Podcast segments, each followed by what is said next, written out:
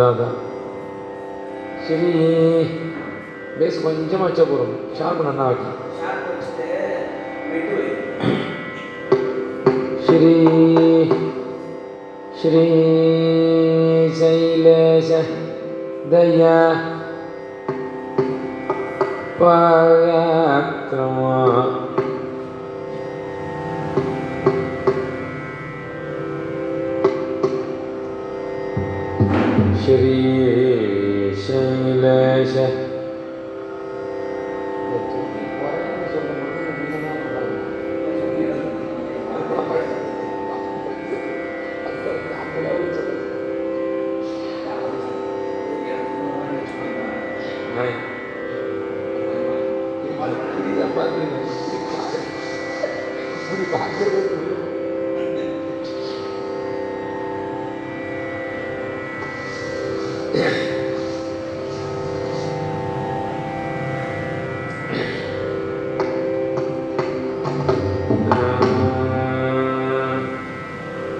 श्रीशैलशतया पात्रो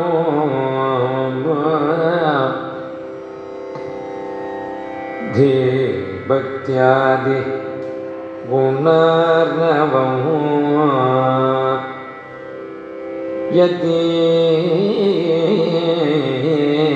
பிரபணோ வந்தே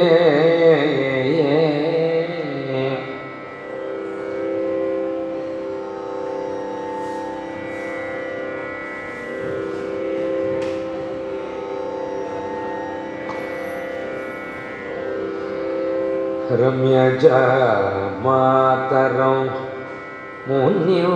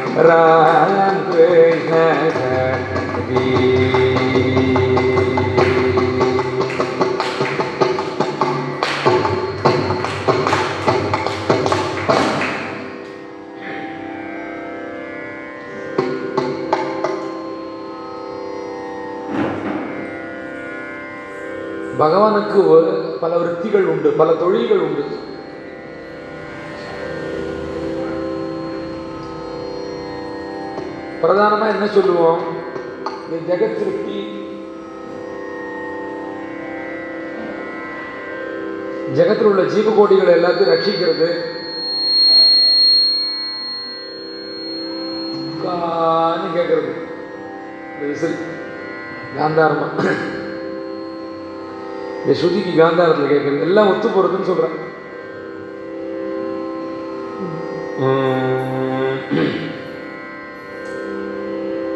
இப்படி பல பகவான் தான் ஜெகத் வியாபாரின்னு பேர். பகவானுக்கு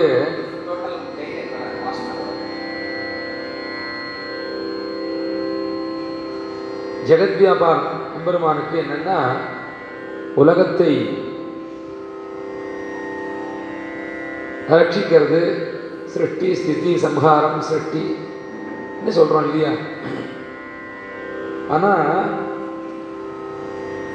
விட்டலனை பற்றி சொல்லும் பொழுது சொல்கிறது விட்டலன். உடைய தொழில் என்ன?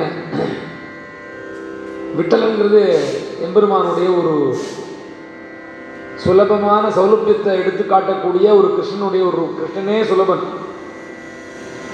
சுலபமாக ஒரு தெய்வம் இருக்கணும்னா அது கிருஷ்ணனை காட்டிலும் யாரும் இருக்க முடியாது.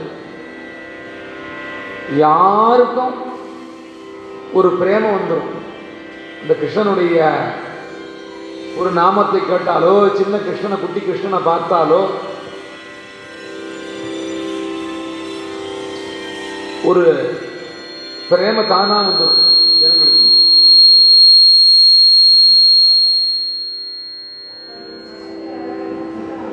அப்போ அப்பேற்பட்ட கிருஷ்ணனையும் சுலபமான ஒரு தெய்வம். கிருஷ்ணன் தான் யாருன்னா இந்த விட்டல். விட்டலங்கிறவன் என்னன்னா சன்னதியிலே நேதிக்கே சொன்னான் பக்தி பிரதிஷ்டை கொஞ்சம் பக்தி பிரதிஷ்டைன்னு சொன்னோம் சன்னதியில் யாரும் தொடலாம் தொட்டு சேவிக்கலாம்னா. யாரும் தொடலாம் தொட்டு சேவிக்கலாம்னா ஒரு பஜனை மடம் போல கிடையாது. புராண க்ஷேத்திரம் அதை யோசிக்கணும் அடுத்து. புராண க்ஷேத்திரம் யுகை அட்டாவீஸ் என்று பதினெட்டு யுகங்கள் இருக்க போகிறேன்னு அவர் சத்தியம் பண்ணி கொடுத்துருக்கார். இந்த பெருமாள். அப்பேற்பட்ட ஒரு திவ்ய கஷேத்திரம். ஆனால் சுலபன். பக்த சுலபன். இப்படி பகவானுக்கு ஜெகத்தியபார சிருஷ்டி ஸ்திதி சம்ஹாரங்கள்லாம் உண்டு. ஆனால் எனக்கு என்ன தொழில்? அப்படின்னு கேட்டோம்னா அபங்கங்கள் அவ சொல்றா விட்டலனுக்கு பஜனை பாடுறது தான் தொழில். பஜனை தான் உனக்கு தொழில் அப்படின்னு சொல்றான். ஒரு சமயம் தென்னாங்கூர் போயிருந்தேன் அடியன். அப்பதான் முதல்ல போறேன். பெரிய விட்டலன் சன்னதி. அங்க ஒரு வயசான அர்ச்சகர் உட்காந்துருக்கு இப்படி லௌகிகமாக போயிருந்தேன். உள்ளே போய் பார்ப்போம் பெருமாளை சேவிப்போம் அப்படின்னு. என்ன பண்ணுற அப்படின்னு கேட்டார் இந்த அர்ச்சகர். பாடுறது எனக்கு தொழில் அப்படின்னு. இவனுக்கு அதான் தொழில். அதோட ரொம்ப ரசிச்சாரு. இவனுக்கு அதான் தொழில். யாரையோ இப்படி காட்டுறேன் பார்த்தா நினைக்கிறேன் அவனை தான் சொல்கிறேன் அவனுக்கு அதான் தொழில். அங்கேயே ஒரு சுத்தி பாக்ஸ் இருக்கு. அதை வச்சுட்டு அவன் பாடுறத தான் எல்லாரும் கேட்டுட்டு இருக்கான் நீ பாடு செத்த நேரம் பாடு. பகவான் நியமனம். நம்மக்கிட்ட என்ன சொல்கிறாருன்னா என்றைக்குமே அவன் அவன் தொழில்காரனை பார்க்கும்போது அவன் அவனுக்கு ஒரு பிரேமம் இருக்கும் இல்லையோ? உண்டு. அப்படி என்னன்னா நீ என்ன தொழிலோ அதே தொழில் தான் எனக்கும். பாடுறது தான் பாடு. அப்போ பாட்டு தான் தொழில்னு ஒரு தெய்வம். பாடுறது தான் தொழில்னு ஒரு தெய்வம் இருக்குமே ஆனால் அந்த தெய்வத்துக்கு விட்டலன்னு பேர்? இங்கே ஆட்டம் தானே தொழில். ஆடுறது தான் தொழில். இங்கே இருக்கிற நடராஜா அது போல் இவருக்கு பாட்டு தான் தொழில் தான் விட்டலனுக்கு அப்ப இவா விட்டல தாசர்கள் எல்லாரும் பாடுறவா?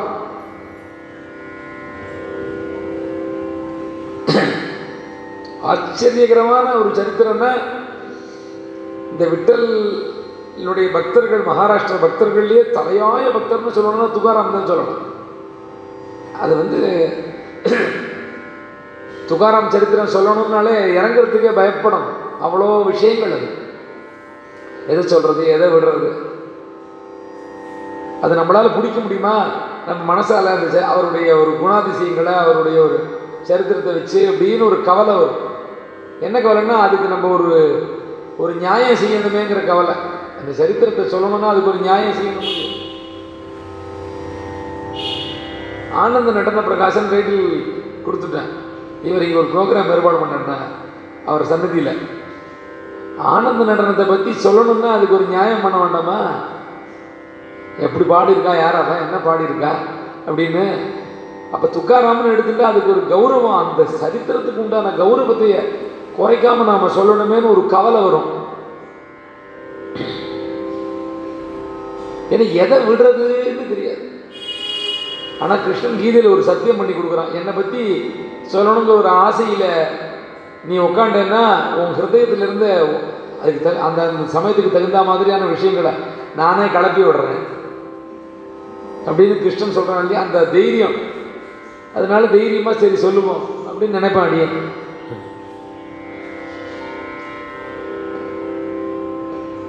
நாமதேவர் ஏகநாதர் அந்த காலத்துக்கு பிற்பாடு வந்தவர் துக்காராம். வாஸ்தவம் நாளைக்கு ஏகநாதர் சொல்கிறோம் இல்லையா? இந்த ஏகநாதர் இந்த துக்காராமுக்கு முன்னாடி அதுக்கப்புறம் வந்தவர் துக்காராம்.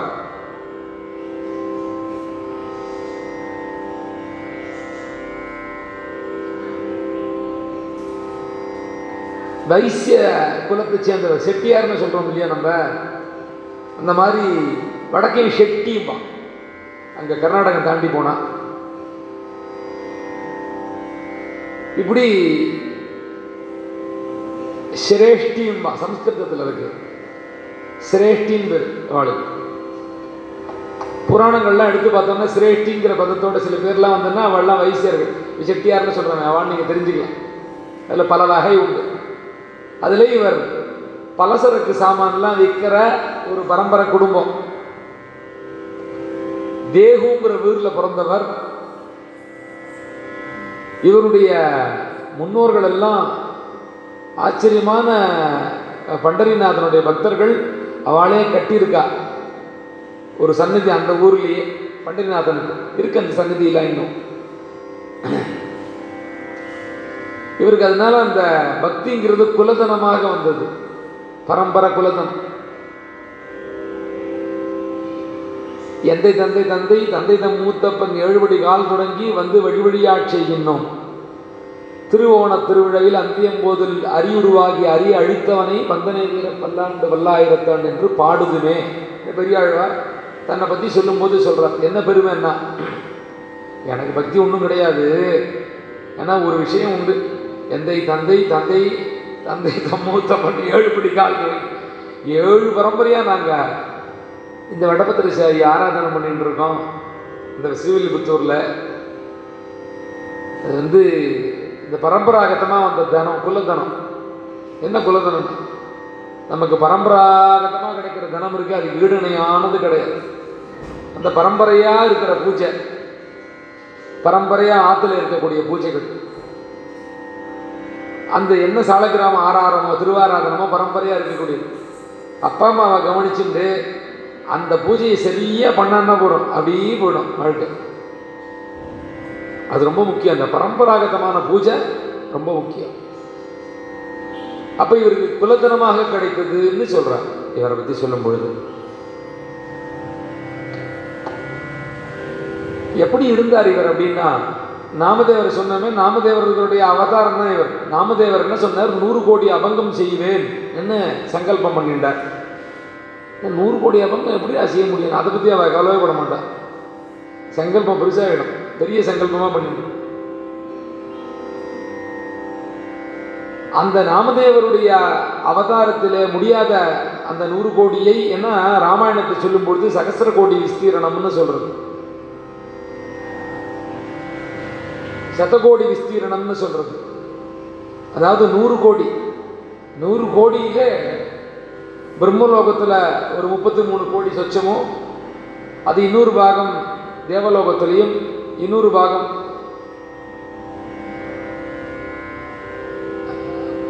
வேற லோ வெவ்வேறு லோக வாசிகள்லாம் எடுத்துக்கிறான். அப்புறம் திருப்பி மீறுறதுல இருபத்தி நாலாயிரம் ஸ்லோகம். அதை தான் நான் வால்மீகி பண்ணார். இது ஆளுக்கு கொஞ்சம் கொஞ்சம் கொஞ்சம் கொஞ்சம் பிரித்து கடைசியில் ரெண்டு அக்ஷரம் மீந்தது இதில். என்னென்னா ராம. அதான சாரமானது?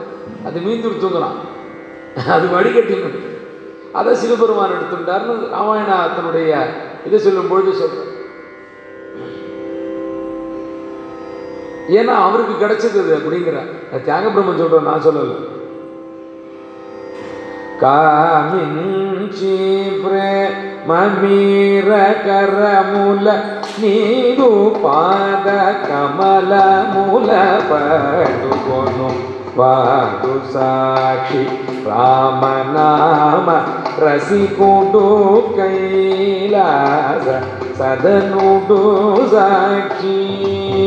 కామించి ప్రేమ మీర కరముల నీదు పాద కమలముల పట్టుకొను. వారు సాక్షి రామనామ రసికుడు కైలాస సదనుడు సాక్షి మరియు నారద పరాశర సుగసౌ నగపురణ ధర ధరజ ధరజములు సాక్షిగా సుందరజ సుగ కలజ కలశ పుతివాస శ్రుతులగ కన కన రో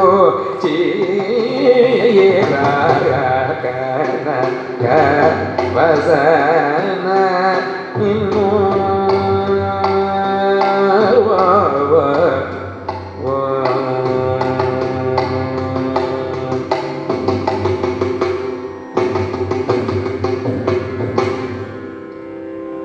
కామించి ప్రేమ మీద కరముల నీదు పాదకములను పట్టుకును వాడు సాక్షి ராமநாம ரசிகுடு கைலாச சதனுடு சாட்சி அதை பற்றி சொல்லும் பொழுது சொல்றா தனக்குன்னு ஒன்று கிடைச்சதுன்னா அதுக்கு ஒரு மதிப்பு உண்டு இல்லையா ஏகதேசம் உனக்குன்னு கிடைச்சது அப்ப எடுத்துண்டா சதகோடி விஸ்தீரணம் என்று சொல்லுகிறார்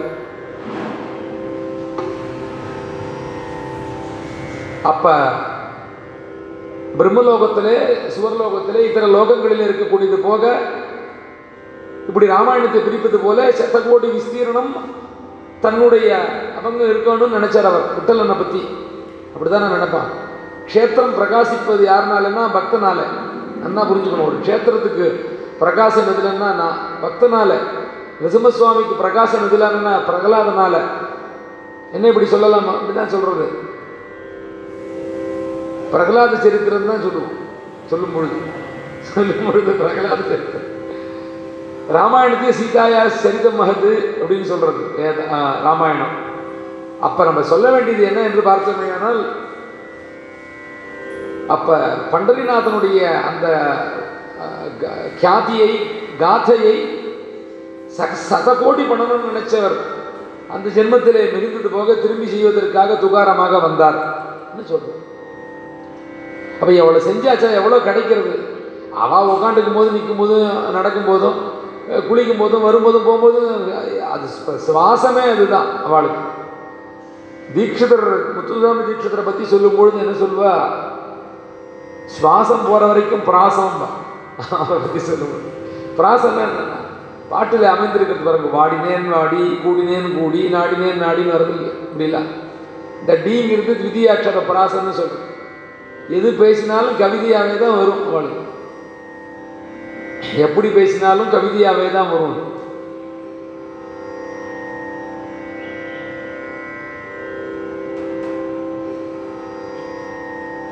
ஜலதர சந்நிப சுந்தர காத்திரம் ஜலருகமித்ராப்ஜ சத்ருநேத்ரம் கலுஷாபக கோகர்ண க்ஷேத்திரம் கருணாரசபாத்திரம் சின்மாத்திரம் ஸ்ரீ. இந்த இந்த ஒரு மத்தியம காலத்தினுடைய அழகை எடுத்து ஒரு நாள் ரெண்டு நாள் போறாது இதை ரசிக்கிறதுக்கு. அவ்வளோ விஷயம் வச்சிருக்கார். எல்லாம் அந்த இத்திரம்லேயே முடியறது. அது எப்படி தான் பண்ணாருன்னு நமக்கு ஆச்சரியமா இருக்கும். அவ்வளோ அழகாக வரும் அது பிராசம். அந்திய பிராசம்னு பேர் இதுக்கு த்விதீயாட்சர பிராசம் திருத்தியாட்சர பிராசம் அந்திய பிராசம் ஏத்தி இதை வச்சுட்டே பாடுவார் அவர். சம் பிரகாசம் ஸ்வரூப பிரகாசம். சிவசக்தியாதி ஸ்வரூப பிரகாசம். இப்படின்னு போட்டுட்டே கோபு செய்தி அதில் ஒன்னொன்றுத்துக்கும் ஒரு ஒரு அர்த்தம் வரும். இந்த வாக்கியத்தில் கொண்டு கூட்டுறது. அப்படி கொண்டு கூட்டிலே வந்தால் கூட்ட கூட்ட ஒரு ஒருத்துக்கும் ஒரு ஒரு அர்த்தம் வரும் கடைசியில். சிவசக்தியாதி சகல தத்துவஸ்வரூப பிரகாசம். இப்படி பிரிச்சுனே வந்தால் கடைசியில் சம்னு முடிப்பார். அது ஒன்று அமிர்த பீஜம் அதோட முடிஞ்சிடும். இப்படி ஒன்னொன்றுத்துக்கு ஒரு ஒரு அர்த்தம் வரா மாதிரி இருக்கும் அது. இது இவர்களுடைய க- கவி சாதுரியம் இல்லை அது தெய்வீகமான கவிதை அது. அதுபோல அவ்வளோ பண்ணியாச்சு. இந்த துக்காராமா பிறந்த இப்போ பண்ணியாச்சு சத்த சதகோடி ஆயிடுச்சு. நமக்கு ஏதோ சத்து கொஞ்சம். பக்கத்தில் எப்போ சிஷ்யம் இருக்கானோ எவன் எதை புரிஞ்சுட்டானோ எதை எந்த அளவுக்கு எடுத்துட்டானோ அந்த அளவுக்கு நமக்கு கிடைக்க போகிறது. அவ பாடியாச்சு. என்னது இவா ஜெயிச்சா அப்படின்பா இவா ஜெயிச்சது லோக லௌகீகத்தை ஜெயிச்சாச்சு. இவா பக்தியை பிரச்சாரம் பண்ணணும். பக்தியை பிரச்சாரம் பண்ண வேண்டியவன் இப்போ ஒரு ஊரில் எல்லாரும் தப்பு தப்பாக பேசிட்டு இருக்கான் பாஷைன்னு வச்சுக்கோ. அந்த ஊரில் இருக்கிறவங்க நன்னா அந்த பாஷையை சொல்லி கொடுக்கணும்னு ஆசைப்படுறவன் வந்து அந்த ஊரில் இருந்து இவன் நன்னா பேசுகிற பாஷையை புரிஞ்சுக்கிறதுக்கோ அதை கேட்கறதுக்கோ திருப்பி அதே மாதிரி நன்னா பேசுகிறதுக்கோ பாஷா ஜானம் அந்த ஊரில் கிடையாது.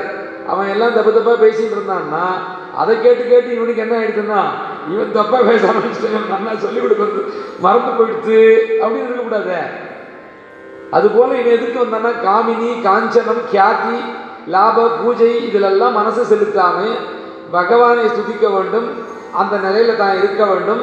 அதை பார்த்து அந்த அவருடைய அந்த சாந்தித்யத்தினால எல்லாருக்கும் அது பரவ வேண்டும். இதுதான் இப்போ அடியார்களுடைய லட்சியம். அப்படிதான் வர அவ. இவருக்கு காமினியில காஞ்சனம் ஒன்றுத்த ஒன்று ஜெயிக்க முடியாது. அதாவது ஆண் பெண் ஆசையோ பெண்கள் ஆண் மேல உள்ள ஜெயிக்கிறது கஷ்டம் உலகத்துல. அந்த வைச்சித்திரி வைக்கரி பகவான் அப்படி கிருத்திரமமாக ஏற்படுத்தியிருக்கான். அப்படித்தான் உலகம் அமைஞ்சிருக்கு. ஆண் பள்ளி இருக்கு பெண் பள்ளி இருக்கு ஆண் பிள்ளைகளை ஆண் பிள்ளைகளுக்கு பொம்மநாட்டி பள்ளியை பார்த்தா அட்ராக்ஷன் இருக்காங்க. நமக்கு கிடையாது. நம்ம பார்த்தா நமக்கு உப அது அசக்கியமாக தான் இருக்கும். பீபத்சமாக தான் இருக்கும். ஆனால் அதை ரசிக்கிற மாதிரி ஆண் ஆண் பள்ளி ஒன்று படைச்சு வச்சிருக்கான். இல்லையா? அப்போ அந்த அழகுங்கிறது எங்கே இருக்கு? அந்த அட்ராக்ஷன் எங்கே வச்சிருக்காங்கன்னா புத்தியிலையும் மனசுலையும் கொண்டு வச்சுட்டாங்க. இது சாஸ்திரம் சொல்றது நானா பேசலை. இல்லையா? ஒரு புழுவுக்கு ஒரு புழு பிடிச்சிருக்கு. ஆண் புழுவுக்கு பெண் புழுவை பிடிச்சிருக்கு. மனுஷனுக்கு ஆண் ஆணா இருக்கக்கூடிய ஒரு மனுஷனுக்கு பெண் புழு பார்த்தா பிடிக்குமா? பிடிக்காது.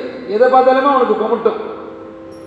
அது போல தான் அப்போ தேவர்களுக்கு பூமியை பார்க்கும்பொழுது எப்படி இருக்கணும்? வாந்தி எடுத்தது போல இருக்குன்னு சாஸ்திரம் சொல்றது. அவளுக்கு பிடிக்கல நம்மளை பார்த்தா. அனுகிரகம் பண்றாளே வெளிய. சாட்சாத் தேவாதி தேவனான பிரபுவை சொல்லலை. அவனுக்கு நாமெல்லாம் குழந்தைங்கிறதுனால நம்ம கிட்ட பிரீதி. இதர தே இதர தேவதைகள் இந்திராதி தேவர்கள்லாம் இருக்கா இல்லையா? அவளுக்கு ஒன்றும் பெரிய மரியாதை இல்லை. அப்படிதான் நினைக்கிறாங்க ஏன்னா நமக்கு நம்ம கரமாம்பூச்சி பார்க்குறோம் பள்ளியை பார்க்குறோம் இன்னும் த- தவளையை பார்க்குறோம் தேரையை பார்க்குறோம் தள்ளுறாத. அப்படின்னு வழக்கம் வச்சு அடித்து தள்ளுறது போல தான் அவளுக்கு நம்ம பார்த்தா இருக்கு. இல்லாத இல்லாதவனை பார்க்கும் பொழுது அப்படி இருக்கு அவள் ஜந்து தானே அப்புறம்? அப்போ நம்ம நம்மளை பார்த்தா என்ன தோன்றது அப்படி தோன்றுறது. நமக்கு அப்படித்தானே தோன்றுறது. நமக்கு கீழே இருக்கிறத பார்த்தா. அதனால வைச்சித்திரி அந்த காமத்தை எங்க வச்சிருக்கான்னா மனசுக்குள்ள வச்சிருக்கான். ரூபத்துல இல்லை வாஸ்தவமா. பார்க்குறவன் மனசுல வச்சுட்டான். அப்ப மனசு ஜெயிக்கிறவனுக்கு தான் காமத்தை ஜெயிக்க முடியும். இல்லைன்னா ஜெயிக்க முடியாது. இவர் ரொம்ப அழகா பஜனை பண்ணுவார். து- துக்காராம் பாபா. எவ்வளோ பேர் உட்காந்துருப்பா இதுக்கு பரீட்சை உண்டோ இல்லையா? அவருக்கு பரீட்சை இல்லை. லோகத்துக்கு புரிய வைக்கிறதுக்கு. எதிர்க்க வந்து ஊற்றி இவர் ஏகா ஏகாந்தமா ஒரு இடத்துல பஜனை பண்றதுக்கு கிளம்பி போடுவார் இதை தெரிஞ்சுட்டு ஒருத்தி எதிர்க்க வந்து உட்காந்துருக்கா பரம அழகி. வசப்படுத்தணும்ட்டு அவர் எவ்வளவு மணி நேரம் கண்ணை முடிந்து பஜனை பண்ணாரோ கண்ணை திறந்து பார்த்தா எதிர்க்க உட்காந்துருக்கா அவன்லாம் ஒரே பாரவசியத்திலே இருப்பா. என்ன மனசில் ஓடுறதுன்னு பகவானுக்கும் அவளுக்கும் மாத்திரம் தான் தெரியும். இவளை பார்த்தார் எழுந்து விழுந்து நமஸ்காரம் பண்ணிட்டார். அவளுக்கு ஒன்றும் புரியல உடம்பெல்லாம் எடுக்கிறது. என்ன அப்பயே அவர் ரொம்ப பிரக்கியாச்சு என்ன இன்னைக்கு நமஸ்காரம் பண்ணுறேன் நமஸ்காரம் பண்ணுறேன் ஏம்மா நீ தனியாக வந்திருக்கிய விட்டல எங்க அப்படின்னு கேட்குறாரு நீ தனியாக வந்திருக்கிய விட்டலன் எங்க? அப்ப இவருடைய பாவ சுத்தி அங்க பிரவை அங்க பிரவகிக்கிறது.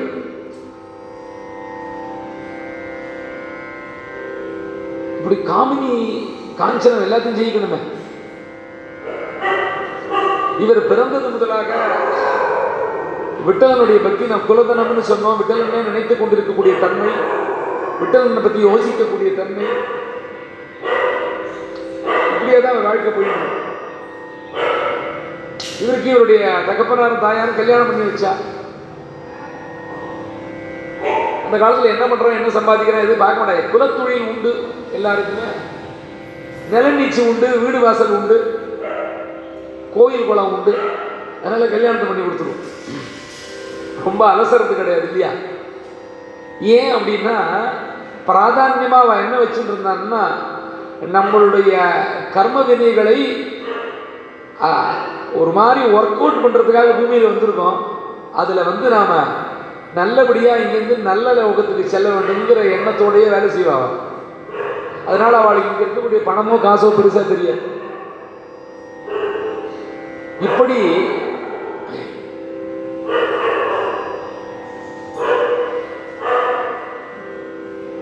இருக்கட்டும். இப்படி அவருடைய வாழ்க்கை இப்படி எப்பயுமே விட்டலன் மயமாகவே இருந்து கொண்டிருக்கிறது. கல்யாணம் ஆச்சு. கிரகஸ்தாசிரமத்தில் இருக்கார். ஜீஜா பாயின்னு பேர். அவன் ஆத்துக்காரிக்கு.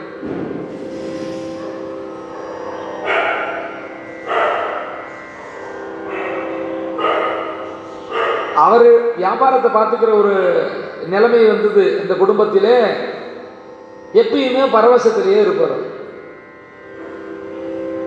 இவன் வந்து சாதாரணமா எ- எதுக்குமே துவைதம் தெரியணும். அத்வைத நிலையில லோ- கீதா பாஷ்யத்துல சங்கர பகவத் பதவி என்ன சொன்னாலும் லோக விவகாரம் வேணும்னா துவைதம் வேணும். அத்வைதத்துக்கு அத்வைத நிலைக்கு போயாச்சுன்னா லோகம் கிடையாது அவளுக்கு. இதுதான் கீதா பாஷத்திலே சொல்றாரு எடுத்த உடனே அப்ப லௌகிக்கமாக வேலை செய்ய வேண்டும் என்றால் உனக்கு துவைதம் தெரியணும். இன்னார் வந்திருக்கான் இந்த பொருள் வாங்குறான். இந்த பொருள் வந்து நூறுரூவா இது. அவன் எவ்வளோ ரூபா? இரநூறுவா கொடுத்துருக்கான். நூறுரூவாய்க்கு சாமானை கொடுத்துட்டு பாக்கி நூறுரூவா சில்லறை கொடுக்கணும். அப்படிங்கிற துவைதம் தெரிஞ்சாதான் லௌகீகத்துக்கு லாய்க்கு அப்ப கடை எப்படி நடத்துவார்? ஒண்ணுமே தெரியல. அது மாத்திரம் இல்லை இவர் பரம பாகவத தர்மத்தில் ஈடுபட்டவராக இருக்கிறார். என்ன நடக்கும்னா கடை திறந்து வச்சிருப்பார்.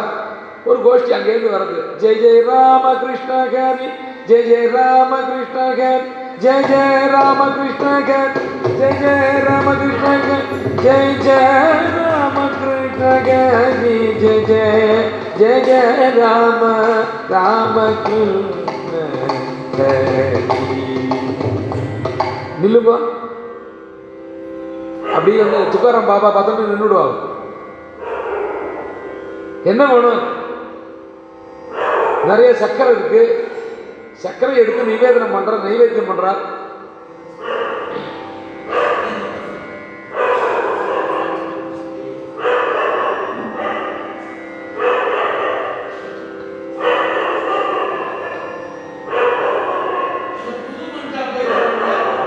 ஒரு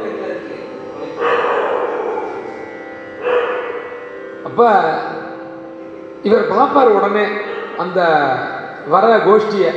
எல்லாம் பாகவதெல்லாம் இருக்கா? என்ன செய்யலாம்? கடையில் அப்போ தான் வாங்கி வச்சிருப்பா. அந்த சர்க்கரையை எடுத்து அப்படியே விட்டல் எனக்கு நைவேத்தியம் பண்ணிட்டு முழுக்க எல்லாத்தையும் விநியோகம் பண்ண வேண்டியது. நீங்களாம் எங்கே போறீங்க? நாங்கெல்லாம் பண்டரிபுரம் போகிறோம் அப்படியா? உடனே என்ன பண்ணுவார்னா அப்படியே அவ பின்னாடியே புரட்டு போயிடுவார். கடை பாட்டு திறந்து கிடக்கு. ஏன் வருவா வருவா வருவான்னு ஆத்துக்காரி பார்த்துட்டு இருப்பார் வீட்டுக்கு வர மாட்டார் கடையும் பூட்டியிருக்க மாட்டார்.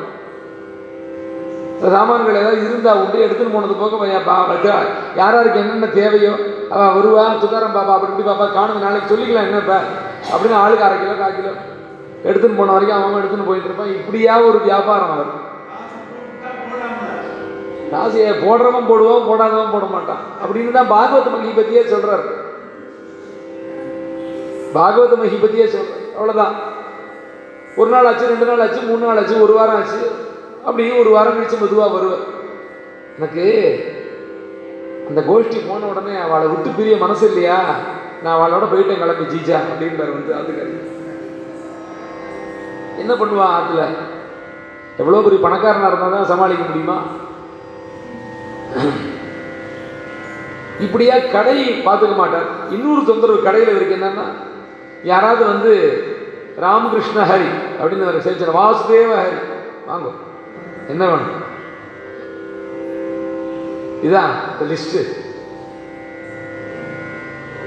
நான் எடுத்து கொடுக்கணும்னு அவசியம் இல்லை. பாருங்க. நீங்களே எடுத்துக்கோ. எவ்வளோ நான் கொடுக்கணும்? என்னது இது? பாகவதனுக்கு பாகவதன் பந்து இல்லையா? உங்ககிட்ட நான் பணம் வாங்கலாமா? எடுத்துன்னு போங்க. அவருடைய நிலை வேற மாதிரி இருக்கு. அவருக்கு இது புரியுது புரியாது நீ வாசுதேவர் இப்போ உன்னை வைஷ்ணவ வைஷ்ணவம் திருஷ்டுவா தண்டவத் பிரணமத் புவின்னு சொல்றதுக்கு ஒரு பாகவதன் இன்னொரு பாகவதனை பார்த்தானே ஆனால் விழுந்து வணங்க வேண்டும் தன் உடமைகளை அவனுக்கு சமர்ப்பிக்க வேண்டும்னு இருக்கு. இனிமேல் நீ வேற இல்லை நான் வேற இல்லை நான் எடுத்து உனக்கு நீ எனக்கு எனக்கு காசு கொடுக்குறது? எப்போ நீ பாகவத சிரட்டமா எடுத்துட்டு போ. இது பேர் வியாபாரம்னு பெறாதுக்கு வியாபாரம் பண்ண முடியுமா?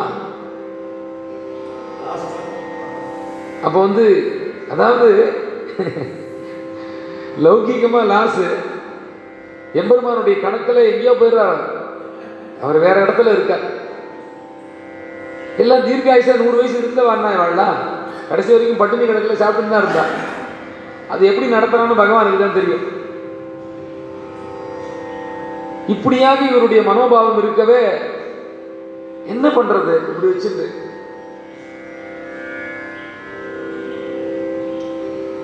இப்படி இவருடைய ஒரு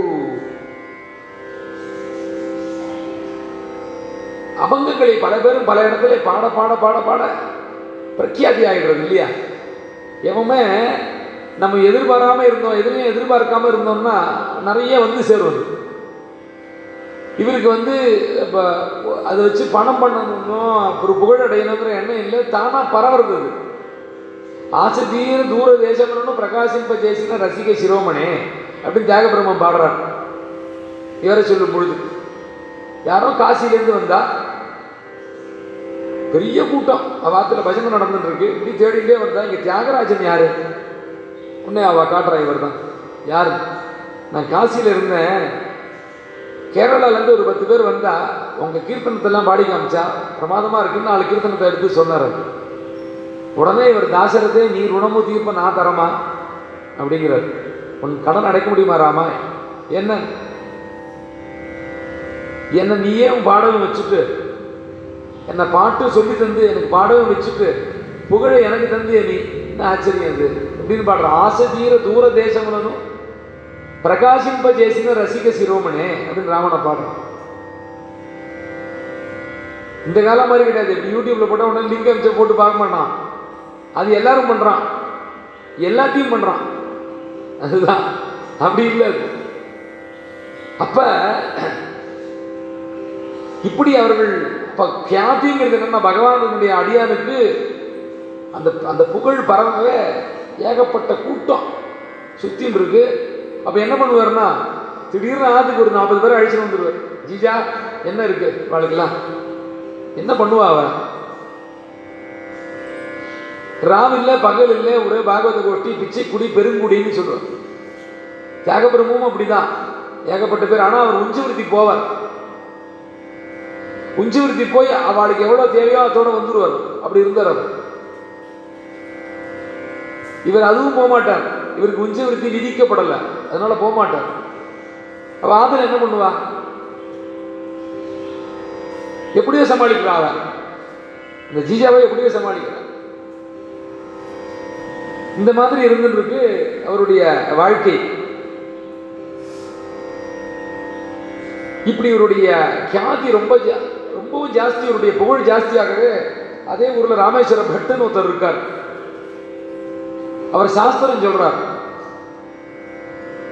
தர்மசாஸ்திரம் சொல்றார். அவர்கிட்ட ஒரு நாலு பேர் உட்காந்து கேட்பா தர்மசாஸ்திரம் சொன்னா என்ன? இன்னைக்கு வந்து கிரகஸ்த தர்மம். இன்னைக்கு பிரம்மச்சரிய தர்மம் இன்னைக்கு வானப்பிரஸ்த தர்மம் இன்னைக்கு சன்னியாசி தர்மம். இன்னைக்கு வந்து ஸ்ரீ தர்மம். இப்படி ஒரு நாளைக்கு ஒரு ஒரு தர்மம் சொல்றாரு. இன்னைக்கு அந்த காண்டம் ஆன்மீக காண்டம் இன்னைக்கு ஆசோச்ச காண்டம். இதெல்லாம் சொல்றாரு அவர். இப்ப சாஸ்திரத்தை கேட்டா சாஸ்திரத்தில் இருக்கிறது சாஸ்திரம் படிச்சா என்ன நமக்கு ஒரு விஷயம் தெரியணும்னா அதுல இருக்கிறது நம்மளால பண்ண முடியாது. அப்படிங்கிறத நல்லா புரிஞ்சுக்கலாம். அது பண்ண முடியாது. அதுதான் ரிஷிகள் எழுதி வச்சா அவள் இருப்பா ரிஷிகள் இருப்பா. அவள் அதுக்கு தப்பு சொல்லி அதுக்கு ரைட்டு சொல்லி அதுக்கு பிராயச்சித்தம் சொல்லி யதாசக்தின்னு நம்ம சொன்னால் கூட பண்ண முடியாது. அப்போ சாஸ்திரம் கேட்கறதுல ஒரு பிரச்சனை என்னன்னா நீ சாஸ்திரம் தெரியாமல் தப்பு பண்ணிட்டேன்னா அதுக்கு பாவம் கிடையாது கம்மி. அந்த சாஸ்திரத்தை படிச்சுட்டு அதில் தெரிஞ்சுட்டோம் இப்போ நமக்கு இப்படி தான் இருக்கக்கூடாதுன்னு. அது மாதிரி நீ இருந்தேன்னா அதுக்கு பாவம் வேறு. இப்போ சாஸ்திரம் படிக்கலாமோ? யாருக்கு குழந்தை பிறந்தா எவ்வளோ நாள் தீட்டு? இதுலேருந்து ஆரம்பிச்சு சகஸ்தமும் சம சமஸ்தமும் இருக்கும் அதில். அவருக்கு ஒரு நாலு பேர் வரா. இங்கேயா கூட்டம் தாங்கலை. அவருக்கு ஒரு பொறாமை இவர் இடத்துல. என்ன இப்படி நான் சமஸ்கிருதத்துல பிரமாதமான விஷயத்தை நான் சொல்றேன் எல்லாருக்கும். ரிஷிகள் சொன்னது ஆர்ச்சமானதை சொல்றேன். இவன் என்னடான்னா இவன் இவனே பண்ணதான் அதை எடுத்து இவன் பாடுவானா? உடனே எல்லாரும் ஆடுறது அட்டகாசம் பண்ணுறான் ஊரில். ஊரை கெடுக்கிறான். அப்படின்னு அவர் கோபம். அவரை சப்போர்ட் பண்ணுறதுக்கு ஒரு நாலஞ்சு பேர் இருக்காங்க. இவர்கிட்ட ஆயிரம் பேர் இருந்தால் அங்கே ஒரு நாலஞ்சு பேர் இருக்கு. அவர் சாதுவானா சா- துக்காராம் ரொம்ப சாது. அடித்தாலும் வாங்கிட்டு போகிறவர் அவர். திரும்பி பேசுகிறவர் இல்லை. அந்த மாதிரி சில பக்தாள் உண்டு இல்லையா? அந்த மாதிரி சில பக்தாள். உண்டு வாலில் நெருப்பு வச்சாலும் ஊருக்கே நெருப்பு வச்சுட்டு அந்த மாதிரி சில பக்தாள். இவருக்கு அப்படி கிடையாது. பரமசாது இவர். இவர் ஒரு நாள் இப்படி நடந்து போயிட்டு இருக்கும்போது எல்லாம் தப்பும் தவறுமா இருக்கு. இப்போ சொன்ன அந்த பிரதேச பாஷையில வேற எழுதி ஊரை நாசம் பண்ணுறான் உடனே காதல விழுந்துருச்சு. உடனே இவர் என்ன நினைக்கிறார்? ஒருவேளை நமக்கு நம்ம ஏ- தப்பா ஏதாவது எழுதி கெடுத்து விடுறோமா ஜனங்களை? இவ்வளோ பெரிய பண்டிதர் பொய் சொல்ல மாட்டாரேன்னு நேரம் உள்ள போய் ராமேஸ்வரப்பட்ட விழுந்து வணங்குறார். விழுந்து வணங்கி கேட்குறாரு சொல்லு போனால் என்ன தப்பு? நான் எதாவது தப்பாக எழுதுனேன் என்ன தப்பு? இல்லை எல்லாமே தப்பு தான் முதல்ல இருந்து கடைசி வரைக்கும் தப்பு தான் நீ யாரா எடுத்து சொல்கிறதுக்கு எல்லாத்தையும் உலகத்துக்கு. நான் என்னை திருத்திக்கிறேன். நீ சொல்லுமா நான் என்ன தப்புன்னு சொல்லுங்க திருத்திக்கிறேன். என்ன தப்பு என்ன நீ எழுதின நீ பண்ண அத்தனை அவங்கங்கிறியா அதை எல்லாத்தையும் தூக்கி இந்திராயணில தூக்கி எறி. தூக்கி எறி எல்லாத்தையும். யாருக்கு பிரயோஜனம்? உடனே அங்க பல ஜனங்கள் கூடி இருக்கிற சதஸ்ல அவர் ஒரு சத்தியம் பண்ணிடுறார். தூக்கி எறிஞ்சு நான் தூக்கி எறிகிறேன் என்னாம நாலு பேர் கெட்டு போக வேண்டாம். சொல்லிட்டு நேரம் அங்கேருந்து வர அவருடைய தனம் அதுதான். கட்டு கட்டு கட்டா ஓலக்கட்டு எழுதி வச்சிருக்கார். தன்னுடைய அபங்கங்கள் எல்லாம். எழுதி வச்சிருக்கார். எழுதி வச்சா அத இந்திராயணிக்கு எடுத்துட்டு போறார். அவன் ஆத்துக்காரி குழந்தையெல்லாம் அவருடைய தசையை பார்த்து கவலைப்படுறான் என்ன என்ன இது இல்லை? என்ன எழுதியிருக்கோம் நம்ம? நதியில் கொண்டு போடுறதுக்கு போகிறார் திருப்பி எடுத்துன்னு வரார். கொண்டு போட போகிறார் எடுத்துன்னு வரார். கொண்டு போட போகிறார் எடுத்துன்னு வரார். ஏன்னா எல்லாம் விட்டலன் விஷயமா இருக்கே? என்ன இது? என்ன எழுதியிருக்கோம் நம்ம? சுந்தரத்தே தியான உபேவிட்டேவரி கரகட்டேவரி டேவூனியா ಸುಂದರತೆ ಧ್ಯಾನವು ಬೇವಿಟ್ಟೆವರಿ ಕರಕಟೆವರಿಟೆವು ನೀಯ அந்த செங்கல் மேல நிற்கிற அந்த பிரபுவை தான் பாடியிருக்கேன் அவனுடைய அழகை தான் பாடியிருக்கேன் அவனுடைய கிருபை தான் பாடியிருக்கேன் அவன் சரணாகத வத்சலங்கிறத பாடியிருக்கேன் அவனுடைய அடியாருடைய பெருமையை பாடியிருக்கேன் பாகவதர்களுடைய பெருமையை பாடியிருக்கேன் பாகவதத்தினுடைய பெருமையை பாடியிருக்கேன் ராமாயணத்தினுடைய பெருமை பாடியிருக்கேன். ஏகாதசி மகாத்மியம் பாடியிருக்கேன் துவாதசி மகாத்மியம் பாடியிருக்கேன் க்ஷேத்திர மகாத்மியம் பாடியிருக்கேன் வேற என்ன பாடியிருக்கோம் இதில்? யாரையா ஏதாவது தப்பு சொல்லிருக்கோமா? யாரையா ஏதாவது குத்தம் சொல்லிருக்கோமா? வேற ஏதாவது பிரச்சனையா? பண்ணலையே அந்த மாதிரி எதுவும்?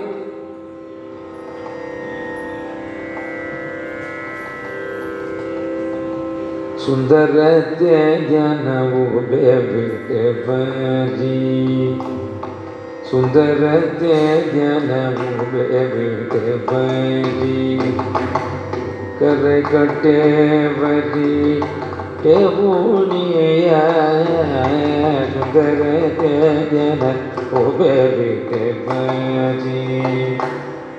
कर कटे बरी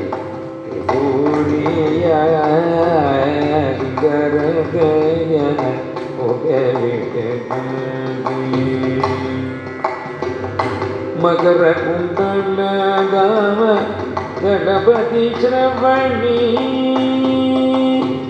ஏ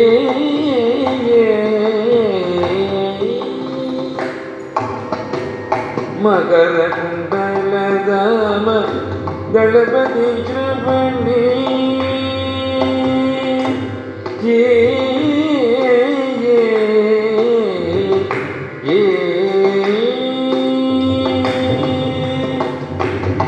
സുന്ദര ജയ ഉപരി കരകട്ടേ വരീട്ടേ ഓടിയ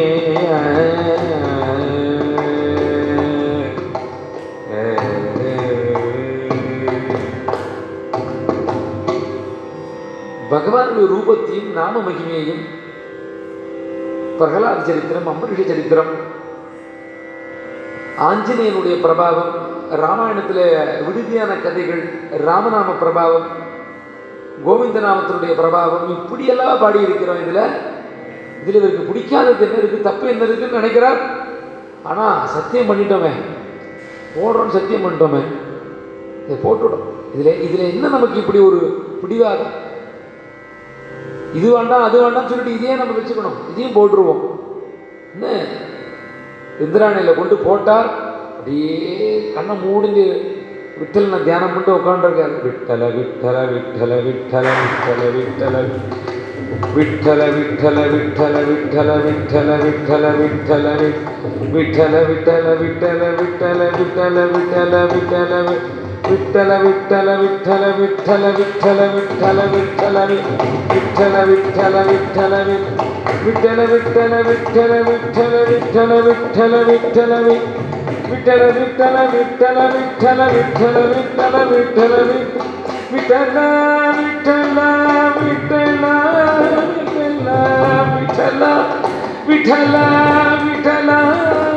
விட்டல விட்டல விட்டல விட்டல விட்டல விட்டல விட்டல விட்டல விட்டல விட்டல விட்டல விட்டல விட்டல விட்டல விட்டல விட்டல விட்டல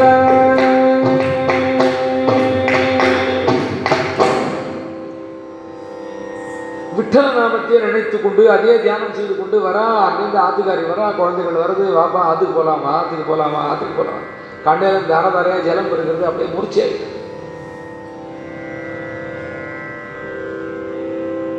ஒரு ராத்திரி பொழுது ஆயிருக்கும்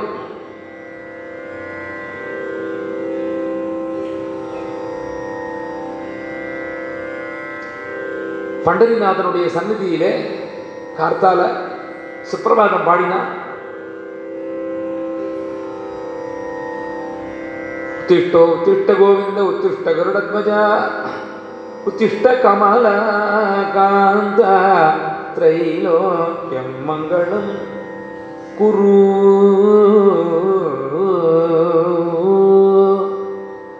మెలుకోవయ్య మమ్మేలుకోరామా. మెలుకోవయ్య మమ్మేలుకోరామా. మేలైన సీతాదనే నా భాగ్యమా.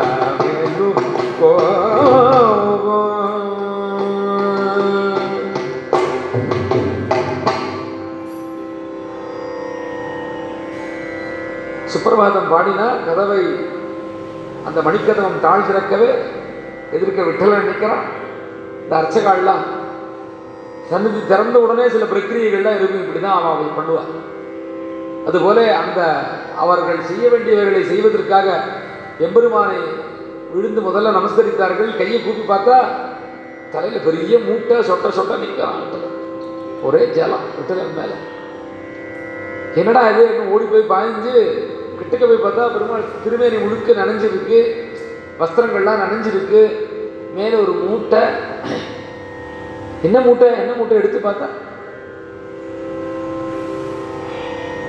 எல்லாம் துக்காமணே துக்காமணே துக்காமணே இவருடைய முத்திரையோட கூடின அவங்களை நம்ம துக்காரம்னுடைய அவங்கப்பா இதெல்லாம். என்னாச்சு? இது எப்படி ஒரு தலையில் வந்தது? எம்பெருமான் சிறுசாக வைக்கிற மாதிரி என்ன நேர்ந்தது? இதை அந்த துக்காராம் சார் போய் போய் கொடுப்போம் இங்கே வாங்க இங்கே வா அப்படின்னு அர்ச்சகாலியே பசங்களாக இருக்கிறவளை ரெண்டு பேரை கூப்பிட்டு இதை எடுத்துன்னு போ என்னன்னு தெரியல இப்படி இருக்குன்னு சொல்லி கொண்டு கொடு விட்டல விட்டல விட்டல விட்டல மூர்ச்சத்தை வச்சு பாடிட்டு இருக்காரு விட்டல விட்டல விட்டல விட்டல விட்டல விட்டல விட்டல விட்டல விட்டல விட்டல விட்டல விட்டல விட்டல விட்டல விட்டல விட்டல விட்டல விட்டல விட்டல விட்டல விட்டல சுத்தி வர படுத்துன்னு தூங்குறது பசங்க அவ ஆத்துக்காரி எல்லாம். அங்கேயே இருக்கா இந்த இந்திராணி நதிக்கரையிலே அந்த மர இந்த மரத்துங்கிழி ராமுழுக்க உட்காண்டு பெரிய சொத்து அவருக்கு என்னென்ன இந்த அபங்கம் தான் பகவானை பாடினது. இதை நினைச்சுன்னு உட்காந்துருக்கவே துக்காராம் பாபா துகாரம் பாபான்னு கத்திண்டே வந்தான். பசங்கள்லாம் கத்திட்டு வரா பின்னாடி பெரியவாள்லாம் வர இது பாருங்கோ இது என்னது? உங்க பேர் போட்டிருக்கு உங்க அவங்க உங்க கையெழுத்து தானே இது? உங்க சிஷ்யாலாம் எழுதிருந்து தானே இது? உங்க கையில பார்த்துருக்கேன் உங்க சிக்ஷா கையில பார்த்துருக்கேன்னு இந்த அர்ச்சகர்களுடைய பசங்கள்லாம் கொண்டு கொடுக்க பின்னாடி அர்ச்சகள்லாம் ஓடி வரா. என்ன என்ன ஆச்சு என்ன ஆச்சு என்ன ஆச்சு என்ன ஆச்சு? இன்னைக்கு கார்த்தால சுப்பிரபாதம் பண்ணி திறந்தா தலையில இது வச்சுட்டு இருக்கார் இது முழுக்க நனைஞ்சிருக்கு. இந்த மூட்டை முழுக்க அவருடைய வஸ்திரங்கள்லாம் நனைஞ்சிருக்கு. திருமேனி முழுக்க நனைஞ்சு கிடக்கு. என்னாச்சு? என்னாச்சு? என்னாச்சு? ஓ அழுதார் எப்படி இருக்கும் அவருக்கு? உடனே அந்த பக்கத்தில் இருக்கிறவள்லாம் சொல்றா அவர்கிட்ட. இந்த ராமேஸ்வர பட்டு ரொம்ப படுத்தினார் இவரை. நேற்றுக்கு இப்படி சொன்னார் இவர் வலுவிலேயே போய் கேட்டார். தூக்கி எறிந்தார். இவர் ரொம்ப மனசு ஆகல. எல்லாம் விட்டலனுடைய பிரபாவம். நாம மகிமையும் நாம சங்கீர்த்தன மகிமையும் தான் இருக்குதுல்ல. என் சொந்த சொந்த கதை எழுதலையே நான். இப்படி ஆச்சேன்னு வருத்தப்பட்டுட்டு உட்காந்து ராத்திரி முழுக்க அன்னம் இல்லை ஆகாரம் இல்லை நித்திரை இல்லை. இப்படியே உட்காந்து பூர்ச்சியா கிடக்கிறார் எழுந்துக்கிறார் இட்டலாங்க கதறார் அப்படியா பாபா? நீங்க தூக்கி போட்டு இல்லையோ? அது நம்ம விட்டலன் வந்து இந்திராயணி நதியில் அதை அப்படியே தலையில் தாங்கிட்டு தன்னுடைய ஆத்துக்கு எடுத்துன்னு போயிட்டான். அப்படிங்கிறது அந்த குழந்தை இல்லை. வாரி அணைச்சி கட்டிட்டேன் உச்சி முகத்தை அந்த குழந்தை என்ன விஷயத்தை சொன்னவனுக்கு தானே அது. அப்படி வந்தியாப்பா நீங்க குழந்தையும் எடுத்துட்டு இதையும் எடுத்துட்டு விட்டலன் சன்னதிக்கு ஓடுறா. ஆச்சரியகரமான மரியாதைகள்லாம் பண்ணி வைக்கிறான். இந்த மரியாதைக்கு பாத்திரம் என்னன்னா விட்டலன் திருவடியை பிடிச்சிருந்தாரு அழுதாரு இனிமே கவலை இல்லை அவருக்கு. இந்த பகவான் ஒத்துட்டான் இந்த விஷயம் ராமேஸ்வர பட்டுக்கு தெரிஞ்சது. ராமேஸ்வர பட்டு பயந்து விட்டு அங்கேயே வந்தார் துக்காராம் கிட்ட துக்காராம் உங்கள்கிட்ட நான் ரொம்ப அபச்சாரப்பட்டேன்ப்பா தப்புப்பா. நீ பண்ணது பகவத் சம்மதமாக இருக்கு நான் ஏதோ சாஸ்திரம் சொல்கிறேன் ஆத்திரத்தில் சொல்லிட்டேன். ஐயோ நீங்க அப்படி சொல்ல மாட்டேளே. உங்களுக்கு ஆத்திரமே கிடையாது. வாஸ்தவமா சொல்கிறார் அவர். துக்காராம் வாஸ்தவமா சொல் உங்களுக்கு ஆத்திரமா கிடையவே கிடையாது. இதை பிரசித்திப்படுத்தணும் இதுக்கு ஒரு அங்கீகாரம் வேணும்னு பாண்டுறங்கன்னு உங்களுக்குள்ள பூந்து இதை பண்ணானே வழிய உங்களுக்கு கெட்ட குணம் வரவே வராது மகாசையா. உங்களுக்கு எப்படி ஒரு கெட்ட குணம்? இப்படியா இருக்கு அவர் மனசு பாருங்க. ராமனை பத்தி அயோத்தியா காண்டத்தில் சொல்லும் பொழுது சொல்கிறா தனக்கு யாராவது கொஞ்சம் உபகாரம் பண்ணிருந்தாலும் அதை மறக்க மாட்டானா? யாராவது அந்த உபகாரம் பண்ணவாளே பல சமயத்தில் அபகாரம் நிறைய பண்ணுவா இல்லையோ? அந்த மாதிரி அபகாரம் பண்ணதை நினைக்கவே மாட்டானா? ஒரு கால் ராமனை பற்றி தப்பாக பேசினாலும் அது சி- அதை வந்து லட்சியம் பண்ணுறதில்லை அதை மறந்து அதை மனசில் வச்சுக்காமையே அவளோட பழகுவானா? சத்ருல மித்ருல சமமுகா ஜூச்சுவாருன்னு தியா- தியாகபிரமன் சொல்றாரு. எந்துக்கு நிறுத்தையங்கிற கீர்த்தனத்துல. இப்படி ராம குணம் இவருக்கு துக்காராமுக்கு அந்த குணம் இருக்கு. வாஸ்தவமாகவே ராமேஸ்வர பட்டை அவர் தவறாக நினைக்கவில்லை. இப்படி வந்து இந்த விற்த்தாந்தத்துக்கு அப்புறம் இன்னும் அவருடைய புகழ் வெகுவாக பரவுகிறது பல இடங்களிலே.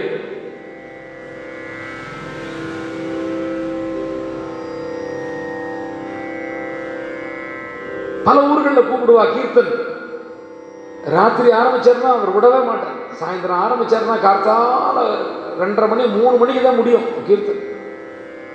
ஜனங்கள் ஆயிரக்கணக்காக ஜனங்கள் உட்காந்து கேட்பா பாடுவா பஜனை பண்ணுவா நடுவில் கதை சொல்லுவார். துருவ சரித்திரம் பிரகலாத சரித்திரம் கஜேந்திர மோட்சம் அம்பரீஷ சரித்திரம் இதுக்கெல்லாம் அபங்கம் பண்ணிருக்கார் அவர். ஹரிக்கதன் ஒரு பிரக்கிரியை இருக்கு இதுக்கு மூல புருஷாலை வாதம் அங்கேருந்து தான் ஆரம்பிச்சிருந்தது. ஏகநாதர் காலத்தில் பண்ணிட்டு போயிட்டாரு. ஹரிக்கதை அதுக்கு நிரூபணங்கள் கதைக்கு தகுந்த மாதிரி நாலு வரி பாட்டு எட்டு வரி பாட்டு கீர்த்தனமாட்டம் இருக்காது. அந்தந்த சந்தர்ப்பத்துக்கு தகுந்த மாதிரியான விவரணங்களோட கூடி கதை சொல்றதுக்கு ல இருக்கும் அது.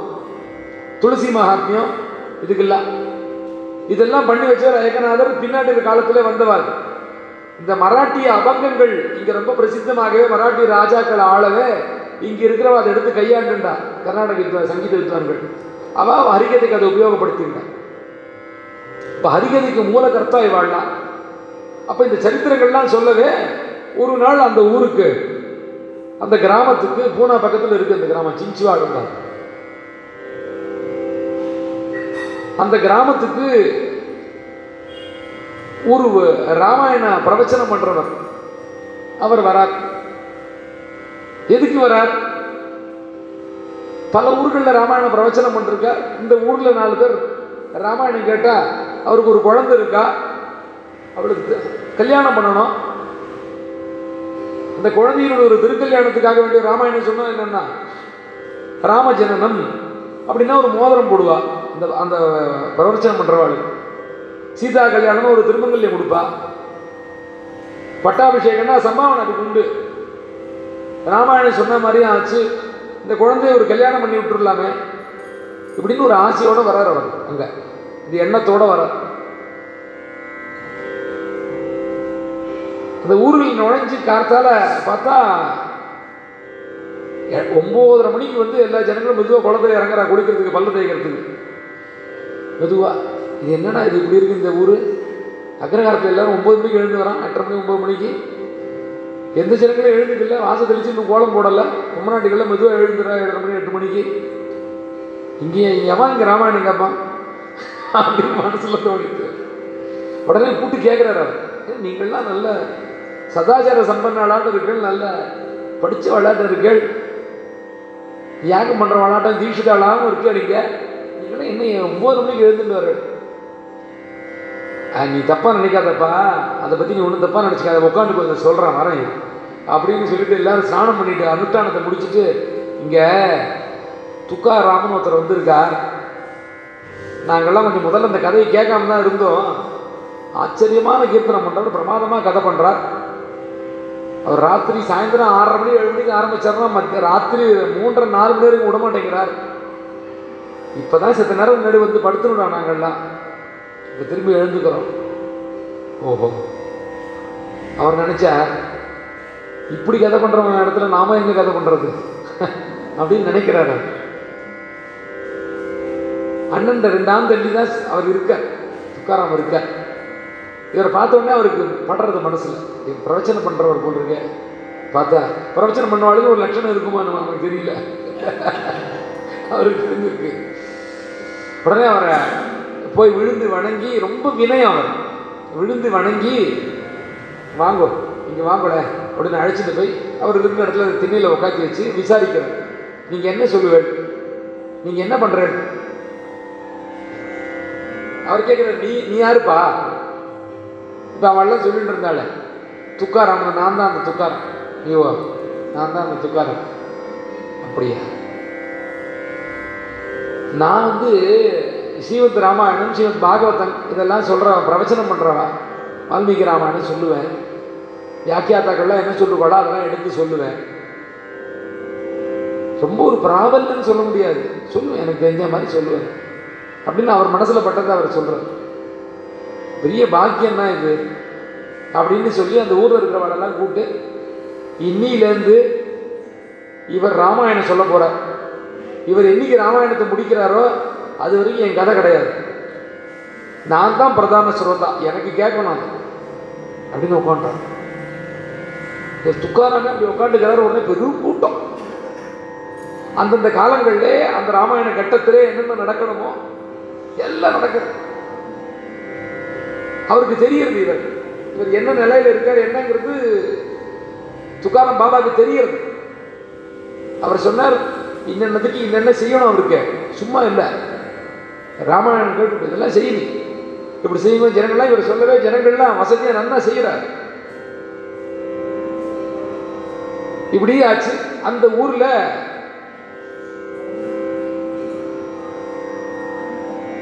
ஒரு பத்து பேர் சேர்ந்து பட்டாபிஷேகம் ஆக போறது. அது கணக்கா ராமாயணம் சொல்றாரு அவர். பட்டாபிஷேக கட்டம் வரும் பொழுது பட்டாபிஷேகத்துக்கு நல்ல வலுத்து சம்பாவனை பண்ணணும் அவருக்கு. துக்காராம் பாபா சொன்னார் தனக்கு என்ன போக மாட்டார். அவருக்கு ஏதாவது பண்ணணும் அப்படிங்கிற தான் தானே சொல்ல சொல்லிருக்காரு. அப்படிங்கிறதுக்காக நான் அடியேனே வரேன். ஒரு ஒரு வீடு வீடாக வரேன். நம்ம ராமாயண பிரவச்சன அஹ், மன்றவருக்கு நம்ம ஏதாவது சமர்ப்பிக்கணும்னு நான் வந்து கேட்குறேன் எனக்கு ஏதாவது கொடுப்பேன்னா அது என்கிட்ட கொடுத்துருக்கணும் அவர்கிட்ட கொடுத்துட்றேன்னு சொல்கிறேன் அப்படின்னு சொல்லி ஒரு ஒரு வீடாக போகிறேன் அந்த ஊரில் ஒரு அம்மா அந்த அக்ரஹாரத்தில் இருக்கா. நல்ல தனிக்காள்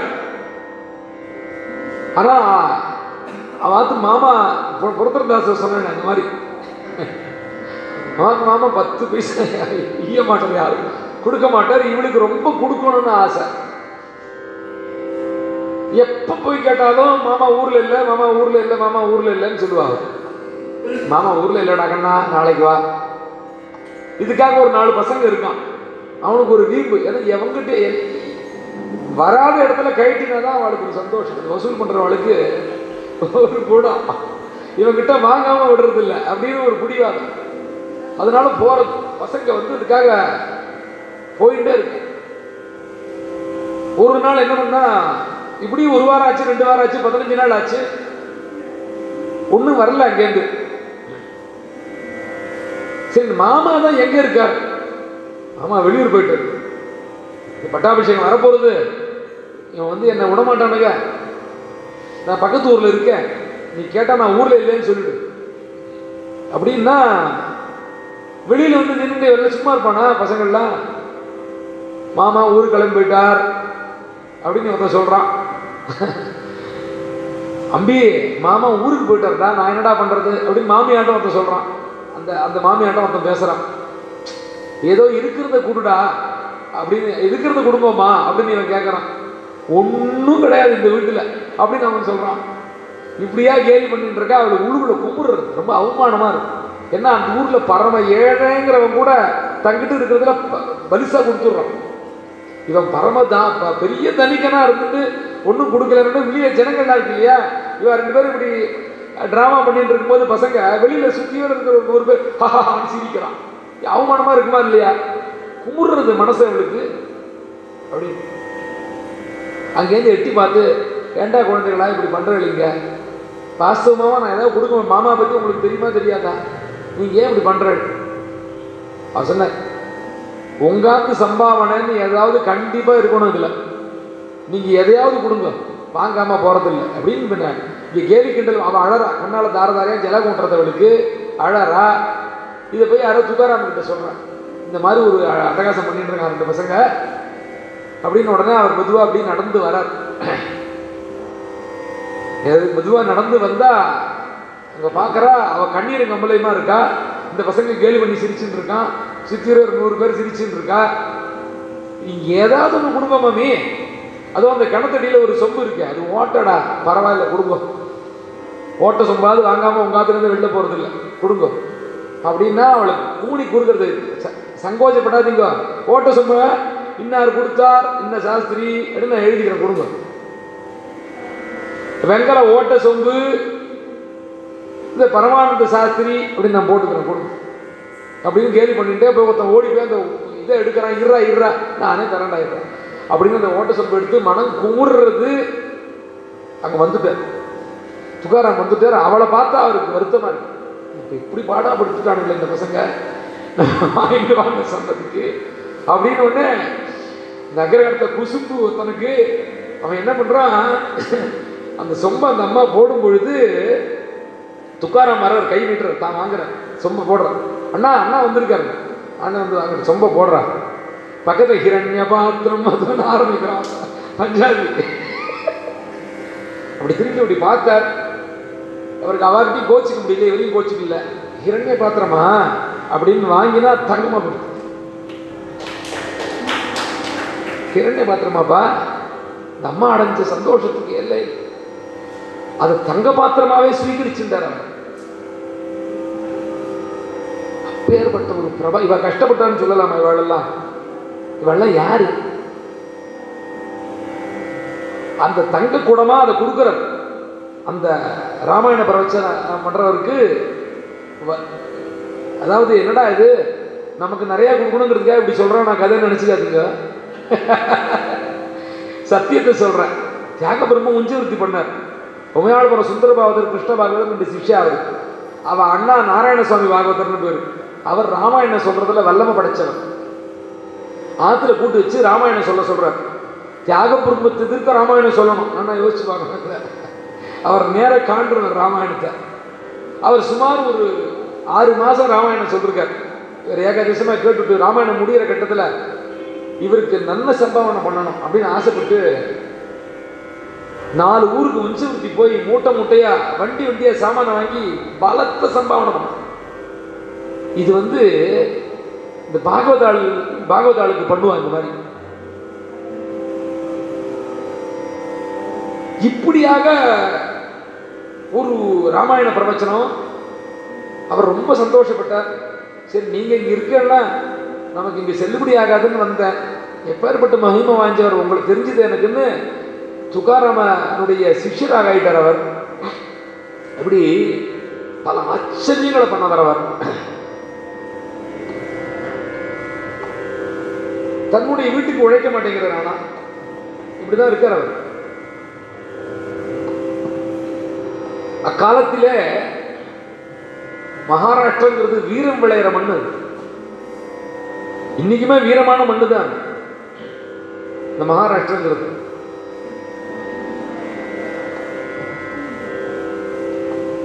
வீர செய்வாள்னு அவளை பார்த்தா தோணும். என்னன்னா சைவம் கொண்டு வீரமும் பல பேர் இருக்கா அந்த மாதிரி ஏன்னா ஆதியில முகல் முகல் முக- ராஜன் சுல்தான்களுடைய படையெடுப்பு கடுமையா இருந்த காலத்துல அந்த வீரம் முளைச்ச மண் அதுதான். பிற்காலத்திலே இங்கிலீஷ்காரன் வந்தானே அப்பையும் பாலகங்காதர் திலக்கு லோகமானிய திலக்கு இவா மூலமா வீரம் ஆரம்பிச்ச மண் அதுதான். அந்த வீர சிவாஜியை யார் வழி நடத்தினா என்று பார்க்கணும். ரெண்டு குருநாதாள். ஒன்னு சமர்த்த ராமதாசங்கிறவர். இன்னொருத்தர் துக்காரம். ரெண்டு பேர் தான் வீர சிவாஜியை வழி நடத்தினவர். ஏன்னா இவர்களுக்கு யாருடைய பிரேரணைன்னா பண்டரிநாதனுடைய பிரேரணை. அடிச்சு தள்ளியிருக்கான் அண்ணன்ட அவனுடைய வரலாறு இப்போ நம்மளுக்கு புஸ்தகங்கள்ல சரியா படிக்க கொடுக்க மாட்டேங்கிறான். ஸ்கூல் புஸ்தகம். வாஸ்தவமா ஒரு நவீனமான ஒரு ஆச்சரியமான ஒரு பாரத தேசத்தை ஸ்தாபனம் பண்ணவன் இந்த வீர சிவாஜி கிருஷ்ணதேவராயன். இவாள்லாம் இவாள்லாம் இல்லைன்னா இந்த இந்த பக்கங்களில் கோவில்கள்ல இருக்காது. தரமட்டமாக்கியிருப்பான். ஒன்றுமே இருக்க எல்லாம் போயிருக்கும். வடக்கே எல்லாம் இடித்த கோயிலை திரும்பி கட்டினது தான் இப்படி ஸ்ரீரங்கமோ சிதம்பரமோ இங்கே ஏனைய கோயில்களோ எதுவும் ராமேஸ்வரமோ எதுவும் இருந்திருக்காது. பாருப்பட்ட ராஜாக்கள். சகஜமா தட்டிகிட்டே தான் வரான். அங்கேருந்து வரும்போது. அப்ப இந்த வீர சிவாஜிக்கு அவன் அம்மா சின்ன வயசுல இருந்து வீர கதைகள் எல்லாம் சொல்லி அந்த கதைகள்ல வர ரிஷிகளிடத்திலையும் பாகவதர்களிடத்திலையும் பக்தர்களிடத்திலையும் அலாதியான பக்தி அவனுக்கு.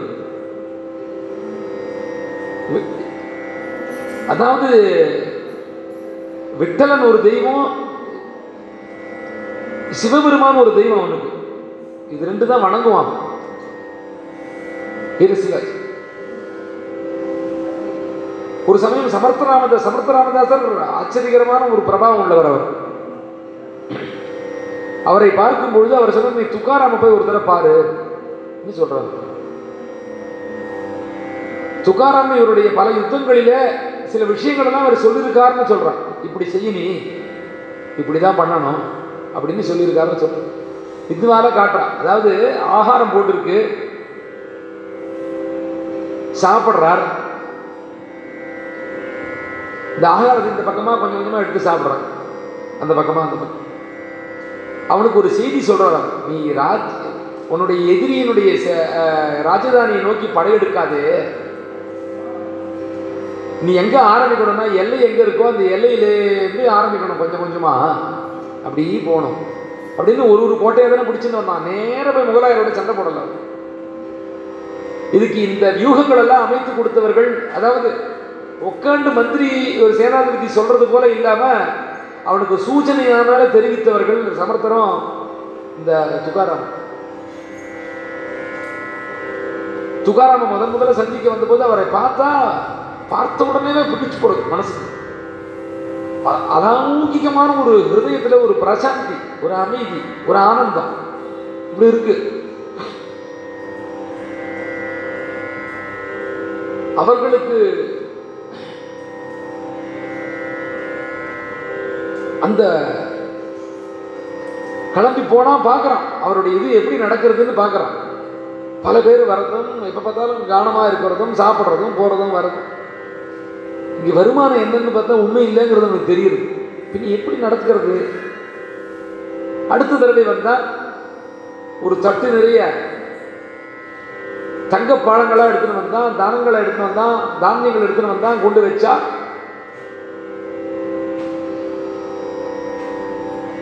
தர தர காம்பத்தாங்கிறார் அவங்கத்தில்.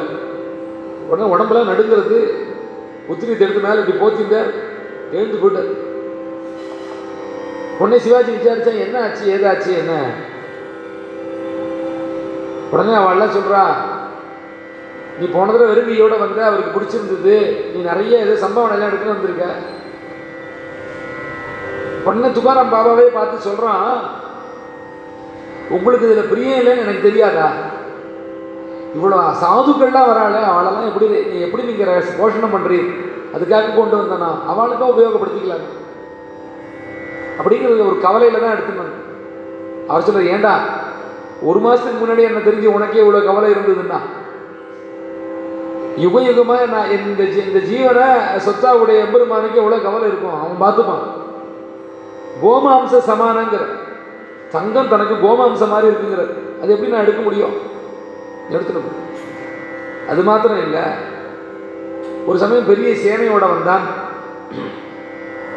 உட்காண்டிருக்கான் அவனுக்கு ஒரு வருத்தம் இருக்கு. இவர் ஒரு தரித்திரத்தில் இருக்காரே கொஞ்சம். அப்படின்னு. அவர் சொல்றது இன்னைக்கு உன் சேனம் முழுக்க இங்கே தான் சாப்பாடு. அப்படின்ட்டு உன் கூட வந்தவன்லாம் அழிச்சுமா அவன் சொன்னான் இல்லைன்னா ஒரு ரெண்டாயிரத்தி ஐநூறு பேர் இருக்கா. சொன்னது சொன்னது தான் நீ அழைச்சிட்டு அப்படிங்கிறார். ஜீஜாபாய் கூட்டு நீ எடுத்து சாதி எல்லாருக்கும் எல்லாருக்கும் எடுத்து பரிமாறு. அப்படிங்கிறா. பல பேர் வந்து அந்த ஊரில் இவர் கூட இருக்கிற அந்த பாகவத கோஷில் எல்லாம் எடுத்து பரிமாறுறா. என்ன வேணும் அப்படின்னு இவர் கேட்டு எடுத்து கொடுக்குறாரு. என்ன வேணும்னு யாருக்கு என்ன வேணும் அப்படிங்கிறது. வந்துட்டே இருக்கு அவர் பாத்திரத்துலேருந்து அத்தனை பேருக்கு போட்டார் அவர் இட்டார். அவர் நான் சிவாஜி சொன்னார் சிவாஜி பாத்தியா? நான் வந்து சித்து வேலை பண்ணுறேன் நான் பண்டரிநாதன் கொடுக்குறேன்ப்பா நான் ஒன்றும் பண்ணலை. நான் அதுக்காக மந்திரம் பண்ணல தபசு பண்ணலை. நான் ஒன்றும் பண்ணலை எனக்கு ஒன்றும் தெரியாது ஒரு தீட்சையும் கிடையாது எனக்கு. பண்டரிநாதன் கொடுக்குறான்ப்பா இப்படி ஒரு சமயம் ஒரு சமயம் பஜனை நடந்துட்டு இருக்கு இந்த பஜனை நடந்துட்டு இருக்கிற சந்தர்ப்பத்திலே அங்கிருந்து சிவாஜி எங்கெங்க இருக்கான் ஏது எது இருக்கான்னு துரத்திட்டு இருக்கான் இல்லையா முகலாயர்கள்லாம்.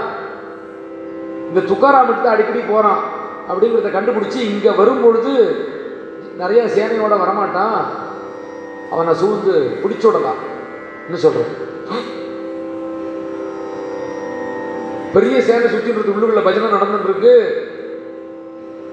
அவன் எழுந்து சொல்றான் பாபா நான் நான் கிளம்புறேன் கொஞ்சம் சந்தர்ப்பம் சரியா இல்லை உட்கார் அப்படின்னுட்டார் அப்படின்ட்டாங்க உட்கார் அப்படின்ட்டு உட்காந்துட்டான் அப்புறம் பின்னாடி இருக்கிறவெல்லாம் வந்து சொல்றா பெரிய சேனை சொல்லுன்னு கொடுத்து நம்ம இங்கேருந்து வெளில போக முடியாது. அவன் நினைச்சான் குருநாதன் சொல்லிட்டான். இதுல உயிர் போனாலும் போட்டும் அப்படின்னு அப்பேற்பட்ட பக்குவம் உள்ளவன் தான் அந்த மாதிரி இருக்க முடியும். அப்படின்னு. துக்காராம் சொன்னார் துக்காராமுக்கு என்ன தெரியுமோ தெரியாதோ சிவாஜி நன்னா சத்தமா உறக்க பாடுப்பா. கூட பாடு பின்ன வாங்கி பாடுன்றார். பாடுறான் கூட உட்காந்து ஒன்றும் தெரியல. எவ்வளோ நேரம் ஆயிருக்குமோ என்ன ஆயிருக்குமோ ஏதோ தெரியல. கொஞ்ச நேரம் கழிச்சு பார்த்தா யாரோ வந்து அவர் காதலே ஏதோ சொல்கிறான் துக்காராம் காதலே ஏதோ ஒன்று சொன்னான் அப்படின்னு தலையாட்டுறாரு. அப்புறம் அவர் பின்னாடி போனால் அப்படி.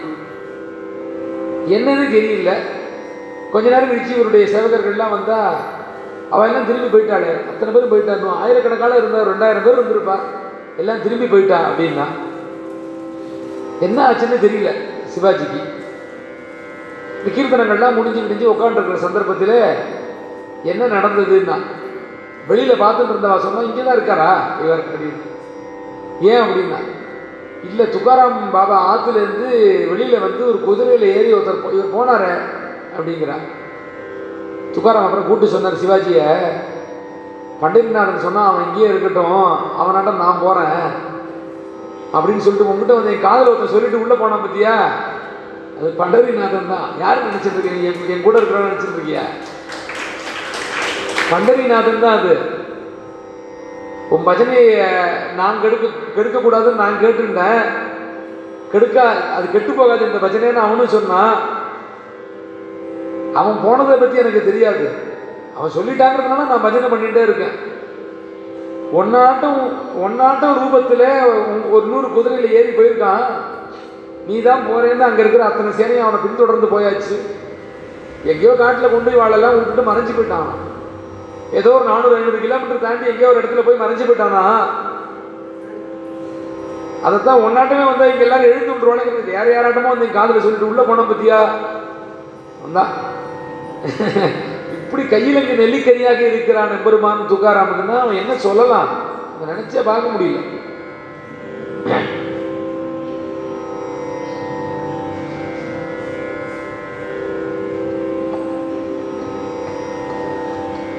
பல ஆச்சரியங்களை கொண்டிருக்காரு இவர்.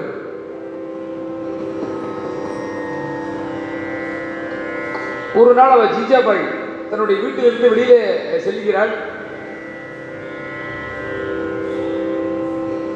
குடும்பம் நடக்க வேண்டாமா? எங்கம்மா போகிறேன்னு கேட்டார். உங்களுக்கு உங்கள் பஜனம் உங்கள் தியானம் அதுக்கு நான் தொந்தரவு பண்ண விரும்பலை. ஒரு பத்து தம்பி ஒரு ஆத்துல வேலை இருக்கேன் வீட்டு வேலையை செஞ்சு அவள் எதாவது கொடுத்தா நானும் என் பசங்களும் சாப்பிட்டுக்கிறது நீ போகாத. நீ போகாத. நான் நான் என்னோடய பொறுப்பு நான் பண்ணுறேன் அந்த வேலைன்னு சொன்னார். மெதுவாக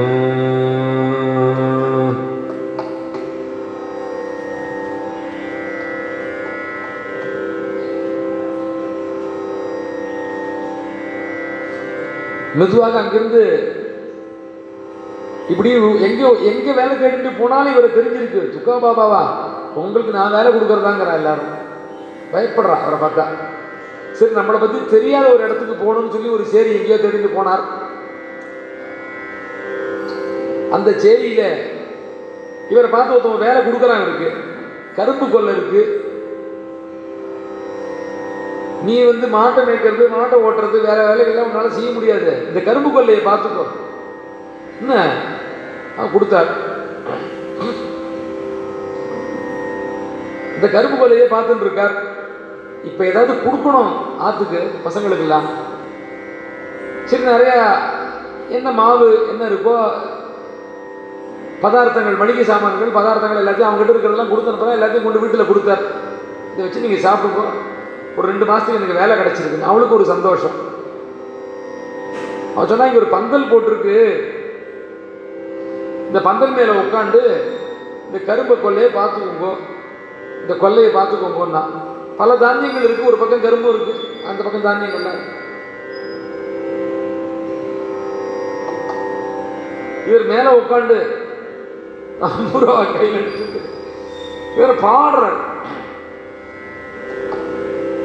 பண்டரி விட்டோராய கனகரி பண்டரி விட்டோராய கனகரி விட்டோராய கனகரி விட்டோராய கனகரி பண்டரி விட்டோராய கனகரி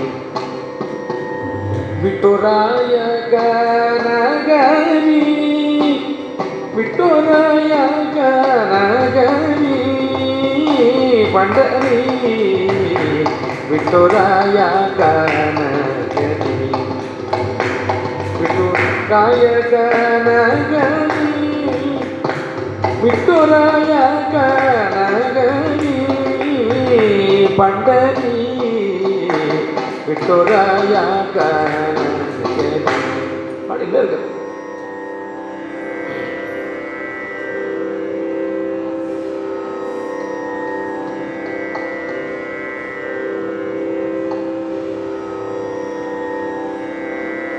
ஆவினம் குருவிகளினம் குருவிகணங்கள் பட்சிகள் இதெல்லாம் விரட்டணும் இல்லையோ? எங்கே பார்த்தாலும் பாண்டவங்க சுரூபமாக தெரிகிறது இருக்கு எதை பார்த்தாலும் பாண்டவனாகவே தெரிகிறது. அதைத்தான் சொன்னேன். ஒரு துவைத பாவம் இருந்தால் தான் மேலே நீ நான் அப்படின்னு தெரிஞ்சாத அதனால அவாவா அவர் கடையில் இருந்தபோது இப்படி அவாவா வந்து அவாவால் குழந்தைகள் எடுத்துன்னு போயிட்டு இருந்தாலும் அது போல நிலத்தை வைக்கும்போது அந்தந்த பட்சிகள் அந்தந்த மிருகங்கள் யார் யார் என்னென்ன பண்ணுமோ எல்லாத்தையும் அது இது எடுத்துன்னு போயிட்டு இல்லை. ஒரு நாள் வந்து பார்த்தா அவனுக்கு வந்தது கோபம். என்ன பண்ணி வச்சிருக்கீர் இப்படி? பார்த்துக்க சொன்னா இப்படி இந்த நிலையில விட்டு போயிருக்கிற.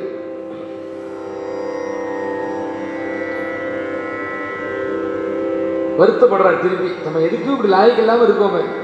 இந்த பண்டரிநாதன் இப்படி ஆக்கி வச்சிருக்கான் நம்மள. என்ன நினைச்சாரோ? என்ன நினைச்சாரோ தெரியல. இதுக்கு உனக்கு என்ன செலவாச்சோ அதை நான் எப்படியாவது கொடுத்துருவேன் எப்படியா நீ கொடுப்ப? உம்மால முடியாது அது. நீ என்னமோ பாண்டுறாங்க பாண்டுறாங்க பாண்டுறங்காங்கிறைய எப்போ பார்த்தாலும் நீ என்ன வெளியே துக்காராமா? அப்படின்னா அவ்வளோ கியாத்தியா பிரக்யாத்தி அவ்வளோ அடைஞ்சிருக்காரு நீ என்ன பெரிய துக்காராமா? துக்காரம் கை நீட்டினா வெங்கல சொம்பு சங்கமாக எடுத்துங்கிறான் அவன் பாண்டுறாங்கன்னு சொன்னால் ஒரு அர்த்தம் இருக்குது நீ சொல்கிற பாண்டுறாங்க என்ன அர்த்தம்? அப்படின்னு ஒரு கேள்வி கேட்டால் பார்க்கணும். அந்த துக்காராம் நான் தான் அப்படின்னு துக்காராமா? அப்படின்னு நான் உண்மையாக வேலைக்கு வச்சிருந்தேன்னா நீர் இங்க வந்தாலே போதும். இங்கே வந்து தங்க விளையும் பொண்ணு விளையும். அப்படிங்கிற பக்தி இருக்கு அவனுக்கு.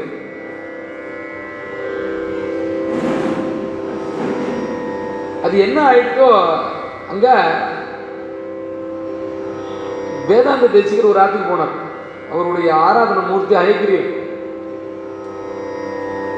இப்படி கிராம கிராமம் யாத்திரை போகும்போது ஒரு ஒரு திண்ணை அந்த திண்ணையில் கொண்டு தன்னுடைய பெருமாளெல்லாம் ஒரு சுத்தி பண்ணிட்டு எழுந்துருளை செய்து ராத்திரி படுத்து தூங்குறார். இந்த வீட்டுக்கு பின்னாடி பெரிய வயக்காடு. இந்த வயக்காட்டில்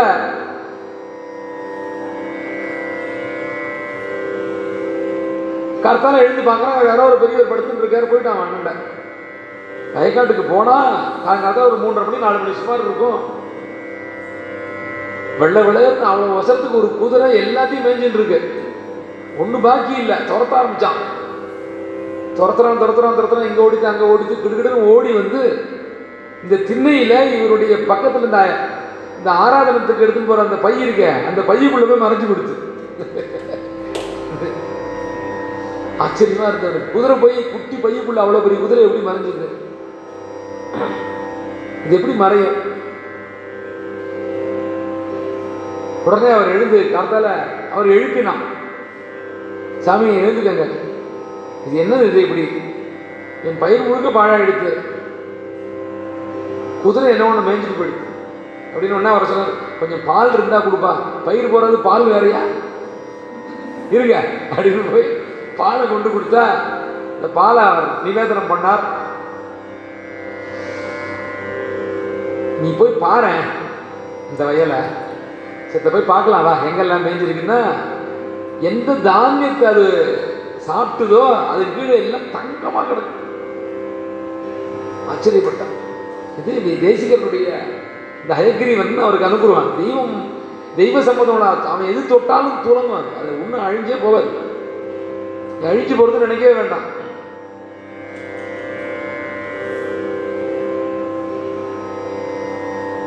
இதே மாதிரி தான் வாதிராஜரும். தலையிலே எடுத்து கொ- இதை வச்சுப்பார் அவர் இந்த கொள்ளு சாதம் அதை வச்சுப்பார் ஆராதனை நிவேதனம் எல்லாம் பண்ணிட்டு வச்சுட்டு அவர் ஒரு ஒரு சமயம் ஒன்று ஒன்று பாடுவார் ಬೇಗ ಬಾರೋ ಬೇಗ ಬಾರೋ ನೀಲ ಬೇಗ ಬಣ್ಣ ಬೇಗ ಬಾರೋ ಬೇಗ ಬಾರೋ ನೀಲ ಬೇಗ ಬಣ್ಣ ಬೇಗ ಬಾರೋ ಬೇಗ ಬಾರೋ ಬೇಲಾಪುರದ ಚೆನ್ನ ಬೇಗ ಬಾರೋ ಬೇಗ ಬಾರೋ ನೀಲ ಬೇಗ ಬಣ್ಣ ಬೇಗ ಬಾರೋ ಬೇಗ ಬಾರೋ ಬೇಲಾಪುರ ಚನ್ನ ಇಂದಿರ ರಮಣ ಗೋವಿಂದ ಬೇಗ ಬಾರೋ ಇಂದಿರ ರಮಣ ಗೋವಿಂದ ಬೇಗ ಬಾರೋ ரமண கோவிந்த வேகபா இந்திராரமண கோவிந்த வேகபாரோ நந்தன கந்த முகுந்த வேகபா ரோனந்தன கந்த முகுந்த வேகபா ரோ வேகபா ரோ வேகபா ரோ ನೀಲ ಬೇಗ ಬಣ್ಣ ಬೇಗ ಬಾರೋ ಬೇಗ ಬಾರೋ ವೇಲಾಪುರದ ಅಯ್ಯ ವಿಜಯ ಗೋವಿಂದ ಬೇಗ ಬಾರೋ ಅಯ್ಯ ವಿಜಯ ಗೋವಿಂದ ಬೇಗ ಬಾರೋ ಉರಗಾದ್ರಿವಾಸ ಹಯವದನ ಬೇಗ ಬಾರೋ ಉರಗಾದ್ರಿವಾಸ ಹಯವದನ ಬೇಗ ಬಾರೋ ಬೇಗ ಬಾರೋ ಬೇಗ ಬಾರೋ ನೀಲ ಬೇಗ ಬಣ್ಣ ಬೇಗ ಬಾರೋ ಬೇಗ ಬಾರೋ ಮೇಲಾಬು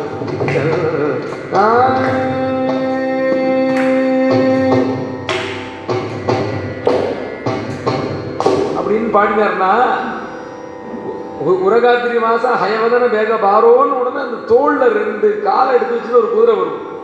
அதெல்லாம் சாப்பிடும் நாங்கள் சாப்பிட்டு மறைஞ்சிடும் அதுபோல் இந்த துகாரம் பாண்டுரங்கா பாண்டுரங்கா பாண்டுரங்கான்னு உடனே இந்த பட்சிகளுடைய சொரூபமாகவே இருக்கக்கூடிய பாண்டுரங்கன் என்ன பண்ணுறான்னா அந்த எந்த நிலத்திலே எந்த தானியம் எவ்வளவு வியர்த்தமாச்சோ அதுக்கு பத்து மடங்கு திடீர்னு அந்த தானியம் தெரியலே. ஆச்சரியப்பட்டான். இவர் திருடியில் விழுந்து வணங்கினார் இவருக்கு உண்டான சம்பளத்தை இவருக்கு என்ன தேவை? இப்படி வரவழிக்க முடியும்னா நிறையா ஏரியா ஒரு மாதம் உட்காந்து இருக்குன்னு கேட்கலாம். ஏன்னா அவன் பக்கத்தில் இருந்த எவ்வளோன்னா வரவழிச்சுக்கலாம். அப்படின்னா ஒரு வண்டி நிறையா ரெண்டு வண்டி நிறையா கரும்பு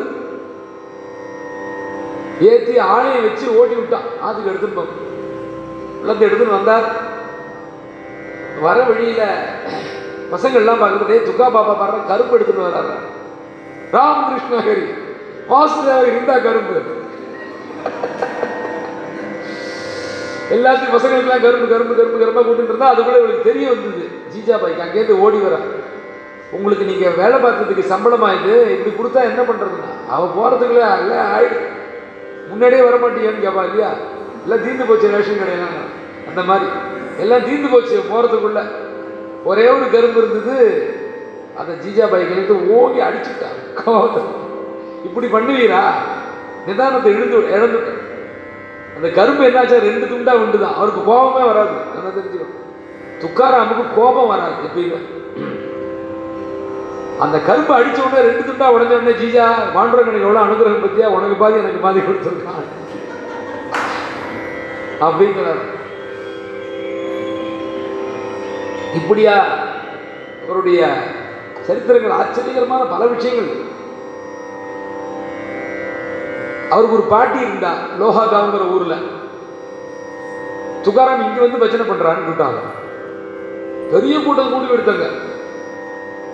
நம்ம ஊர் பேரை நான் பாயினேன் அப்படின்னு வேற ஒரு அவளுக்கெல்லாம் ஒரு அபிமானம். பெரிய கூட்டம். பஜனையில் பலது சொல்றார். அந்த நாளாக நாளாக அங்க கூட்டம் ஜாஸ்தியா இருக்கு. ஜனங்களுக்கெல்லாம் ஒரு ஒரு பாரவசியத்துல ஜனங்களை வைத்தார். தனக்கு பரவசம் இருக்கிறது இல்ல கேட்கிறவர்களுக்கும் ஜனங்களுக்கும் ஒரு பரவசம். அங்கே ஒரு நாள் ஒருத்தனுடைய குழந்தைக்கு உடம்பு சரியில்லை. அவன் ஆமனை என்ன சொன்னா கதைக்கு போனோங்கிறான் எனக்கு ரொம்ப குத்துச்சுரும் குலசுமா இருக்கு இந்த குழந்தை? இதை விட்டுட்டு கதைக்கு போவேன்னு சொல்றேன் கதைக்கு போகாதீங்க போகாதீங்க. பகவான் பார்த்துப்பான். பகவான் பார்த்துப்பான். அப்படின்னு கிளம்பி துக்காராம் பாபா கிடைப்பாரா? அப்படின்னு கதைக்கு வந்துட்டான். கதை பயங்கரமா நடந்துட்டு இருக்கு. அந்த குழந்தை போயிட்டான். அந்த ஒரு குழந்தை இருந்தாலும் அவன் போயிட்டான். மகா கோபம் வந்தது அவளுக்கு. இந்த குழந்தை போயிட்டான உடனே. இந்த குழந்தைய தூக்கிட்டு நேரம் ஓடி வந்தா துக்காராம் பஜனை நடக்கிறதுக்கு ஏகப்பட்ட கூட்டம். கொண்டு அந்த எந்த மேடையில் அவர் நின்றுட்டு பாடிட்டு இருக்காரோ அவர் திருவடியில் திருவடியில கொண்டு போட்டான். எல்லாத்தையும் காப்பாத்துவாங்கறிய.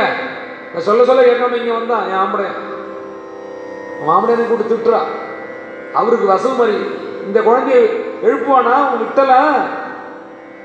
ஹே தயாளுவன் ஹே தயாளு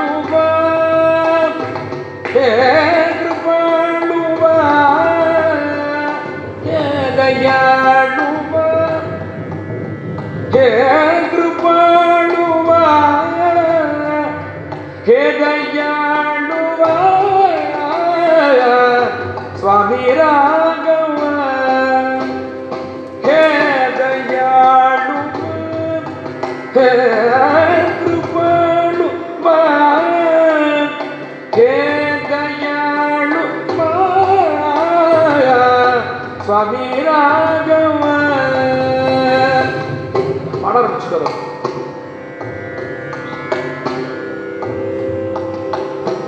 दास तू मज मड बोलदन ये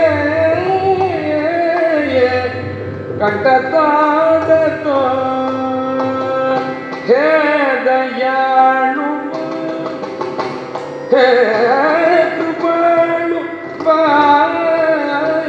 ಹೇ ದಯಾಳುಪ್ಪ ಸ್ವಾಮಿ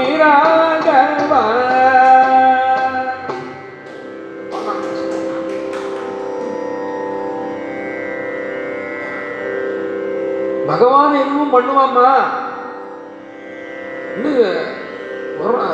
பார்த்தார் அந்த அங்க இருக்கக்கூடிய ஜனங்கள் அவ வந்து அவ கத்தக்கூடிய சன்னிவேசம் அந்த நிலைமையை பார்த்து அவர் சாதாரணமா அப்படி பண்ணுவாரா மாட்டாரான்னு தெரியாது.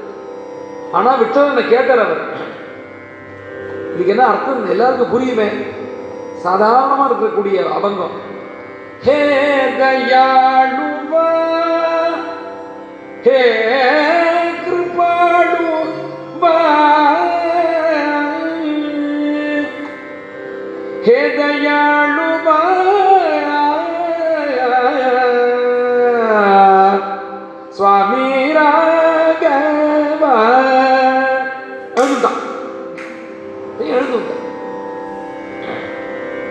ஆச்சரியப்படும் அதாவது நினைச்சு பார்க்க முடியாத ஆச்சரியங்கள் எல்லாம் நடத்தினவர் அவர் துக்கார். ஏன்னா துக்காராமுக்கு இப்படி ஒரு பிரக்யாதி இருக்கு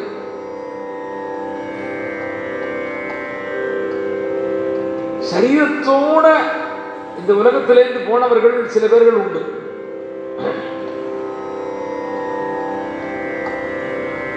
சுவாமி நம்மாழ்வார சொல்லுவார் சரீரத்தோட பகவானோட ஐக்கியமானவர்.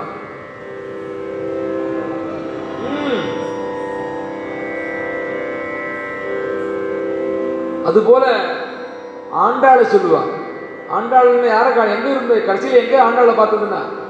ரங்கநாதனுடைய கர்ப்ப கிரகத்தில் போனால் மறைஞ்சுக்கிட்டான் அந்த அந்த ரங்கநாதனுடைய அந்த திருவடி வளைவு இருக்க அதிலே அந்த திருவடி இருக்க தழுவிந்தால் மறைஞ்சுக்கிட்டான்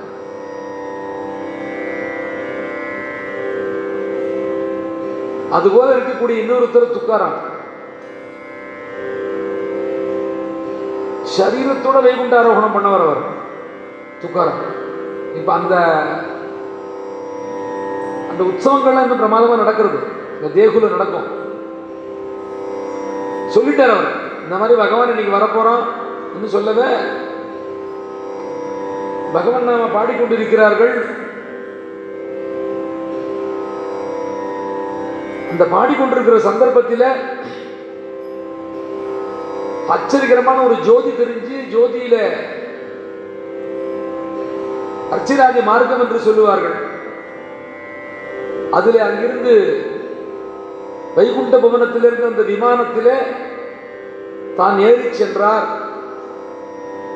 இவாளை நம்ம தன் கூட வரவாளே அழைச்சிட்டு போடுவாவா? அந்த மாதிரி மனுஷாவை எப்படின்னா விபீஷணனை அங்கீகரிக்கலாமா அங்கீகரிக்க கூடாதான்னா ஆஞ்சநேயர் சொல்றது அங்கீகரிக்கலாம்.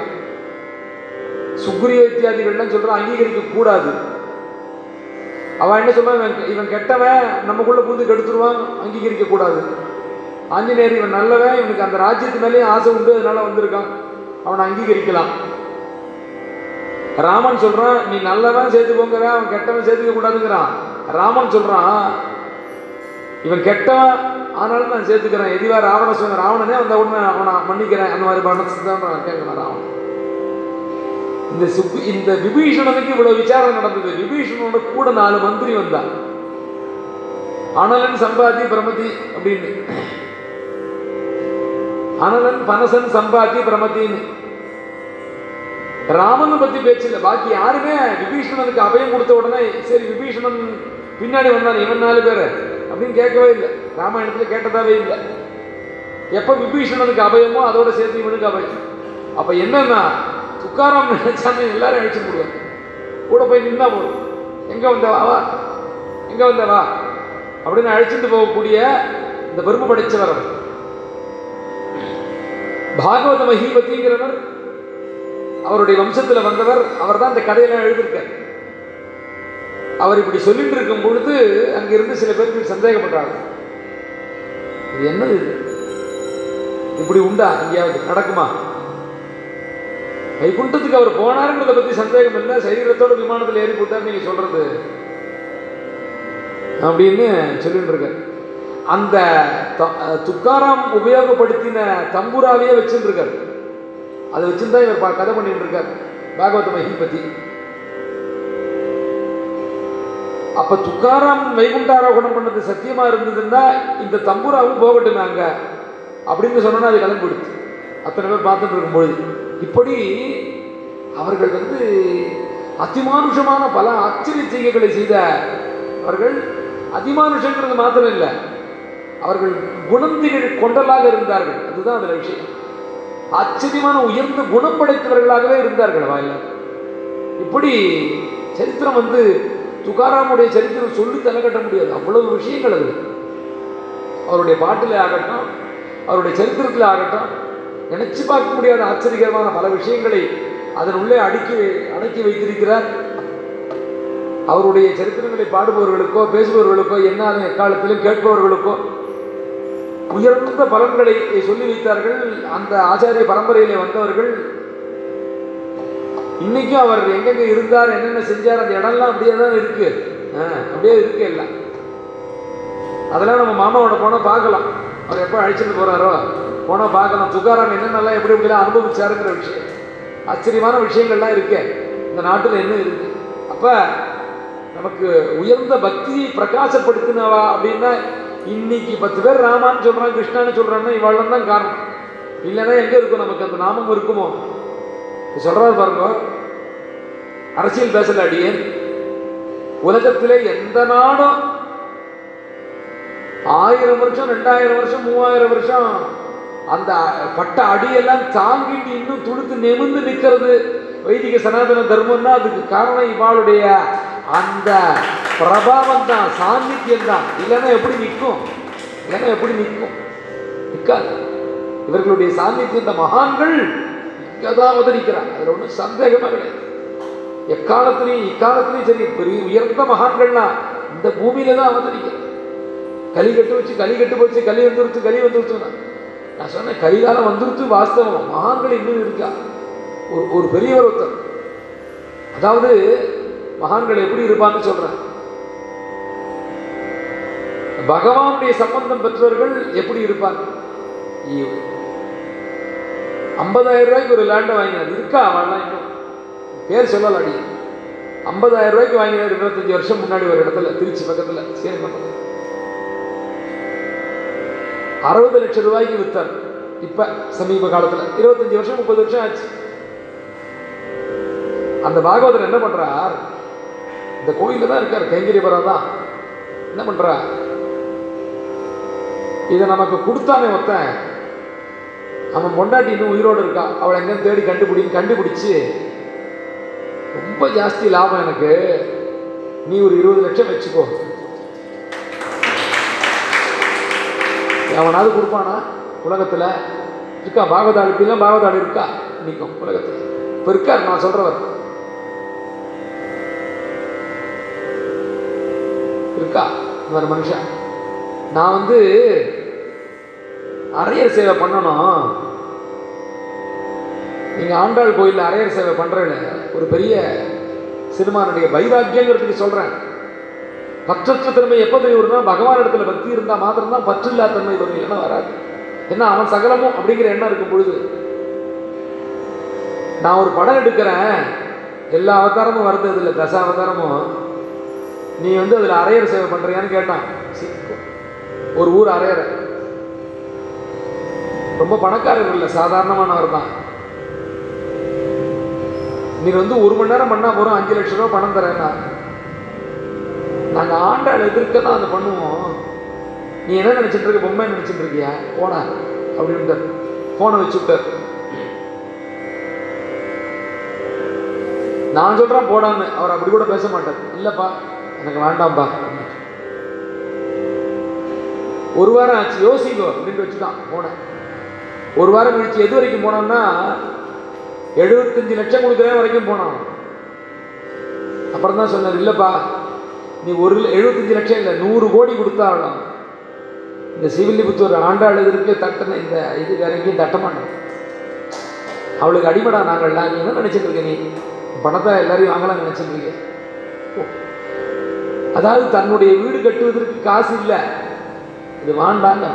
இப்படிலாம் மனுஷன் இருக்கா? இன்னைக்கும் உலகத்தில் இருக்கா? இந்த உலகத்தில் வைராக்கிய சிறப்புகளா எல்லா இடத்துலையும் இருக்கா. எல்லா வர்க்கங்களையும் இருக்கா. எல்லா இடத்துலையும் இருக்கா. எதுக்கு சொல்றேன்? இந்த மாதிரி இந்த வைராக்கியம் இருக்கிற பூமி தபஸ் இருக்கிற பூமி இன்னைக்குமே பாரத தேசம் தான். உலகத்தில் எங்கேயும் பார்க்க க்ஷேத்திரங்கள்லாம் இன்னைக்கு இருக்க. க்ஷேத்திர மூர்த்திகள்லாம் இருக்காள. அங்க இருக்கிறவள்லாம் அங்க சன்னிதியில் கைங்கறி வராளும் இருக்காள. பண்ணிட்டு இருக்காள. பண்ணிட்டு தான் இருக்கு ஆயிரம் நம்ம தப்பு சொல்லலாம் குத்து சொல்லலாம். மன மனுஷன்னா மனஸ்தாபங்கள் இருந்துட்டு தான் இருக்கும் உலகத்தில். அது இல்லாமல் இருக்க வாய் வாய்ப்பு இல்லை. ஏன்னா விக்கிருத்தி பிரகிருதி விக்கிருத்தின்னு ரெண்டு. சாவும் பாவம் தான் நிகம தண்ணி அதுலேருந்து வரதான் வரும். அப்போ பிரகிருதி விக்கிருத்தி சொல்கிறோம் அதுபோல் மனிதர்களுக்கும் பிரகிருதி இயற்கை இயற்கைன்றது இயற்கையில் விக்கிருத்தி இருக்கத்தான் இருக்கும். ஒரு வெள்ளை வெளிச்சத்தில் ஏழு கலர் இருக்குன்னு சொல்கிறோம் இல்லையோ? இருக்க தான் இருக்கும் விக்கிருத்தி. அதனால தப்பு இல்லை. நாம சாரகிராட்சியாக இருக்கணும். உள்ள எதிரியும் சாரமான விஷயத்தை எடுக்கிறவாளா நாம் இருக்கணும்.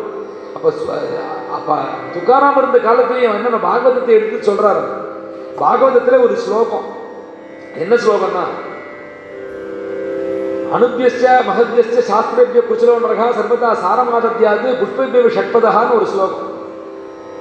சின்ன ஆகாரமுடைய புஷ்பத்திலிருந்தும் பெரிய ஆகாரத்துடைய புஷ்பத்திலிருந்தும் பலவித வர்ணங்களுடைய புஷ்பத்திலிருந்தும் பலவித வாசனைகளுடைய புஷ்பத்திலிருந்தும் பலவித செடி கொடிகளிலே வளரும் புஷ்பத்திலிருந்தும் தே- தேனி எப்படி ஒரே விதமான தேனை கிரகிக்கிறதோ அதுபோல பற்பல சாஸ்திர வைச்சித்திரியங்களில் இருந்து சாரதமமான பகவத் விஷயத்தை யாவன் ஒருவன் கிரகிப்பானோ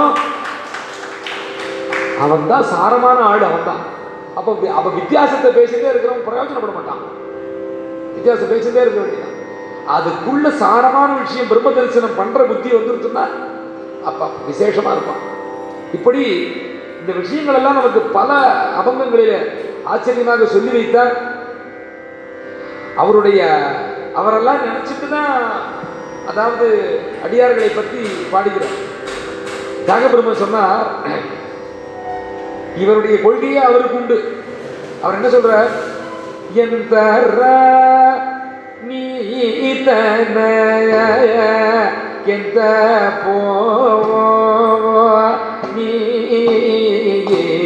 சந்த பீடுவ ஜய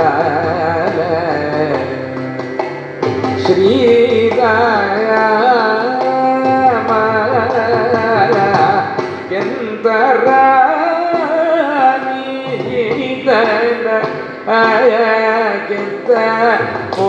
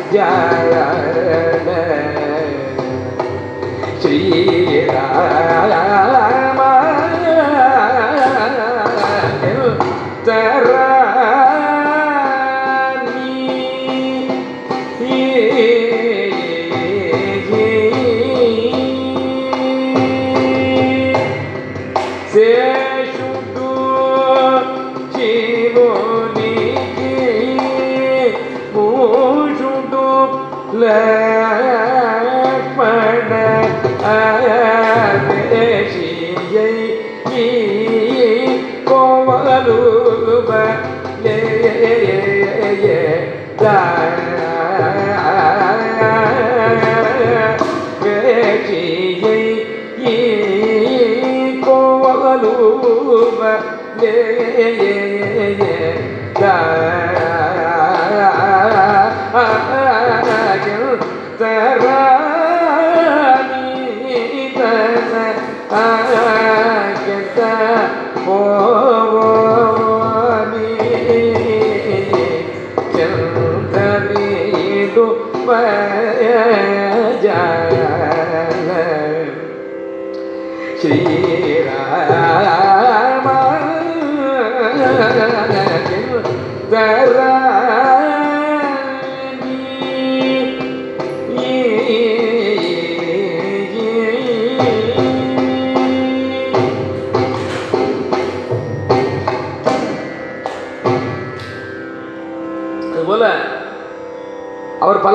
பல சொன்ன விஷயத்தை இவர் சொல்றார்.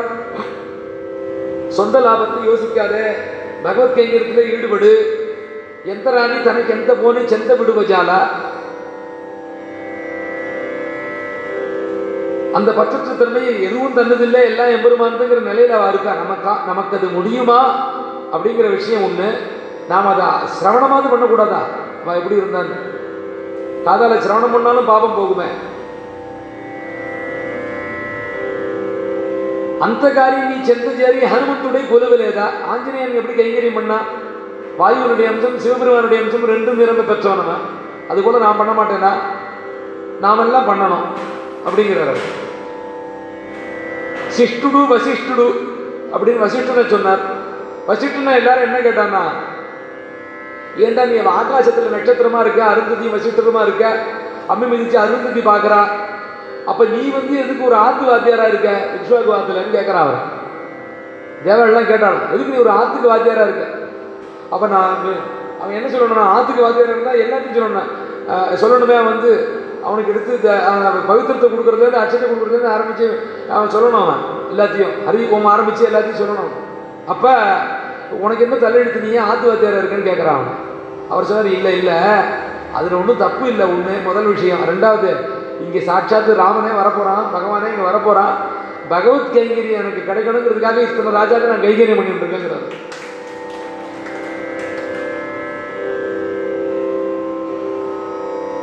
அதை சொல்றாரு இங்க கீர்த்தனத்துல. வசித்தன் ஏன் அங்க இருக்கான்? ஆகாசத்துல நட்சத்திரமா இருக்கிற வசித்தன் எதுக்கு இங்க குலகுருவா இருக்கான்? ராமாயணத்திலேயே லக்ஷ்மணன் சொல்றார். நம்ம அவர் கிளம்புற யுத்தத்துக்காக புறப்படுகிற சமயத்திலே சப்தரிஷி மண்டலம் இந்த பக்கம் வந்துட்டா. நம்மளுடைய குலத்துக்கு முக்கியமான நட்சத்திரமான விசாகம் இந்த இடத்துல தெரிகிறது. இது உனக்கு ஜெயத்தை கொடுக்குற சகுணம் சகுணம் சொல்றாரு. இது உனக்கு ஜெயத்தை கொடுக்கும். திரிசங்கு பிரகாசமா இருக்கார் நம்ம பெரியவர். அவர் இருக்கிற திக்கு நமக்கு ஜெயத்தை கொடுக்கறது. நம்ம குருநாதர் வசிஷ்டர் ஆகாசத்தில் தெரிகிறாருன்னு சொல்றாரு. ராமாயணத்தில் இருக்குது. அப்ப மேல ஆகாசத்தில் தெரியுற வசிஷ்டனே கீழே குலகுருவா இருந்திருக்கான்னு தெரியுது ஏன் இருந்தான்னு அவன் காரணம் சொல்றான் குழந்தை பிறந்துடுத்து மகரிஷே பிரம்மரிஷே அதுக்கு நீங்க தான் பேர் வைக்கணும். அப்படின்னு தசரதை வந்து கை கூப்பிட்டு என்ன கேட்பான் அப்ப நான் போய் ராம அப்படின்னு பேர் வைப்பேன். அதுக்காக இருக்கேன் அப்படின்னு சொல்றாரு இந்த கீர்த்தனத்தில் சொல்றாரு சிஷ்டுடு வசிஷ்டுடு மௌனி வசிஷ்டுடு. ஏன் வசிஷ்டம் போய் ஒரு ஆத்துக்கு நம்ம திருநேமத்து அனுராதான அம்சா வர்த்தியந்தகா சதஞ்சீவம் சத்தசவீரஹான் எதுக்கு எடுத்து கொடுக்கணும்? இதுதான் காரணம். இதுதான் காரணம் அப்படி இந்த துக்க அந்த இந்த- அவங்கத்தில் அவர் என்ன சொன்னார்னா அந்த ஏதையாழ்வாங்க கண்ட தாடத்தோங்கிற என்னால் பாட முடியல இதுக்கு மேலே. உன் கைங்கரியம் தான் போகணும் வேறு எதுவும் உன் மோட்சம் கேட்கவே இல்லை. பகவானுடைய கைங்கரியம் வேணும் கைங்கரியம் வேணும் பிரார்த்திக்கிறார். அது போல இவர் என்ன சொல்றாருன்னா இன்னும் எவ்வளவு சின்ன வேணா பிறப்பேன் உன் கைங்கரியம் வேணும். உன் அடியார்களுக்கு தொண்டு செய்ய வேண்டும். இதுதான் கேட்கிறான் கேட்குறான் அது போல இங்க ஆச்சரியமாக அவர் சொல்றது இதுல. ஆஞ்சநேயன் தொண்டு செய்தார் ஆதிசேஷன் தொண்டு செய்தான் வசிஷ்டன் தொண்டு செய்தான் நானும் தொண்டு செய்வேன். இதைத்தான் சொல்றேன் இதைத்தான் ஆசைப்படுறாங்க அதுபோல எம்பெருமான் பகவத் பகவானுக்கு தொண்டு பகவானுடைய அடியார்களுக்கு தொண்டு பகவானுடைய நாமத்தை பாடுதல் பகவானுடைய அடியாருடைய பெருமையை பேசுதல் என்று நம்முடைய வாழ்க்கை அமைமையானால் அதை காட்டணும். நமக்கு க்ஷேமம் எதுவும் கிடையாது என்று சொல்லி பவமான சுதுடு பாட்டு பாதார இந்த முனகு ரூபமுலகு ஜய மங்களம். రాజీవ నయన త్యాగరాజాధి వినుదవైనని నామ రూపములగో నిత్య జయ మంగళం జయ మంగళం శుభ మంగళం.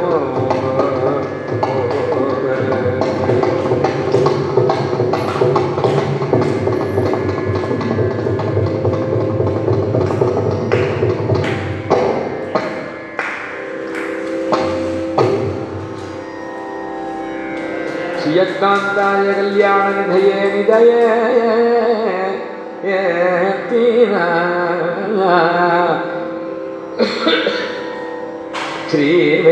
श्रीवेङ्कटनिवासाय श्रीनिवासाय मङ्गलम् श्रीमदालि श्रीनगरी नादाय कलिवैरिणेय चतुष्कविप्रदानाय பரகாலாய மங்களம்.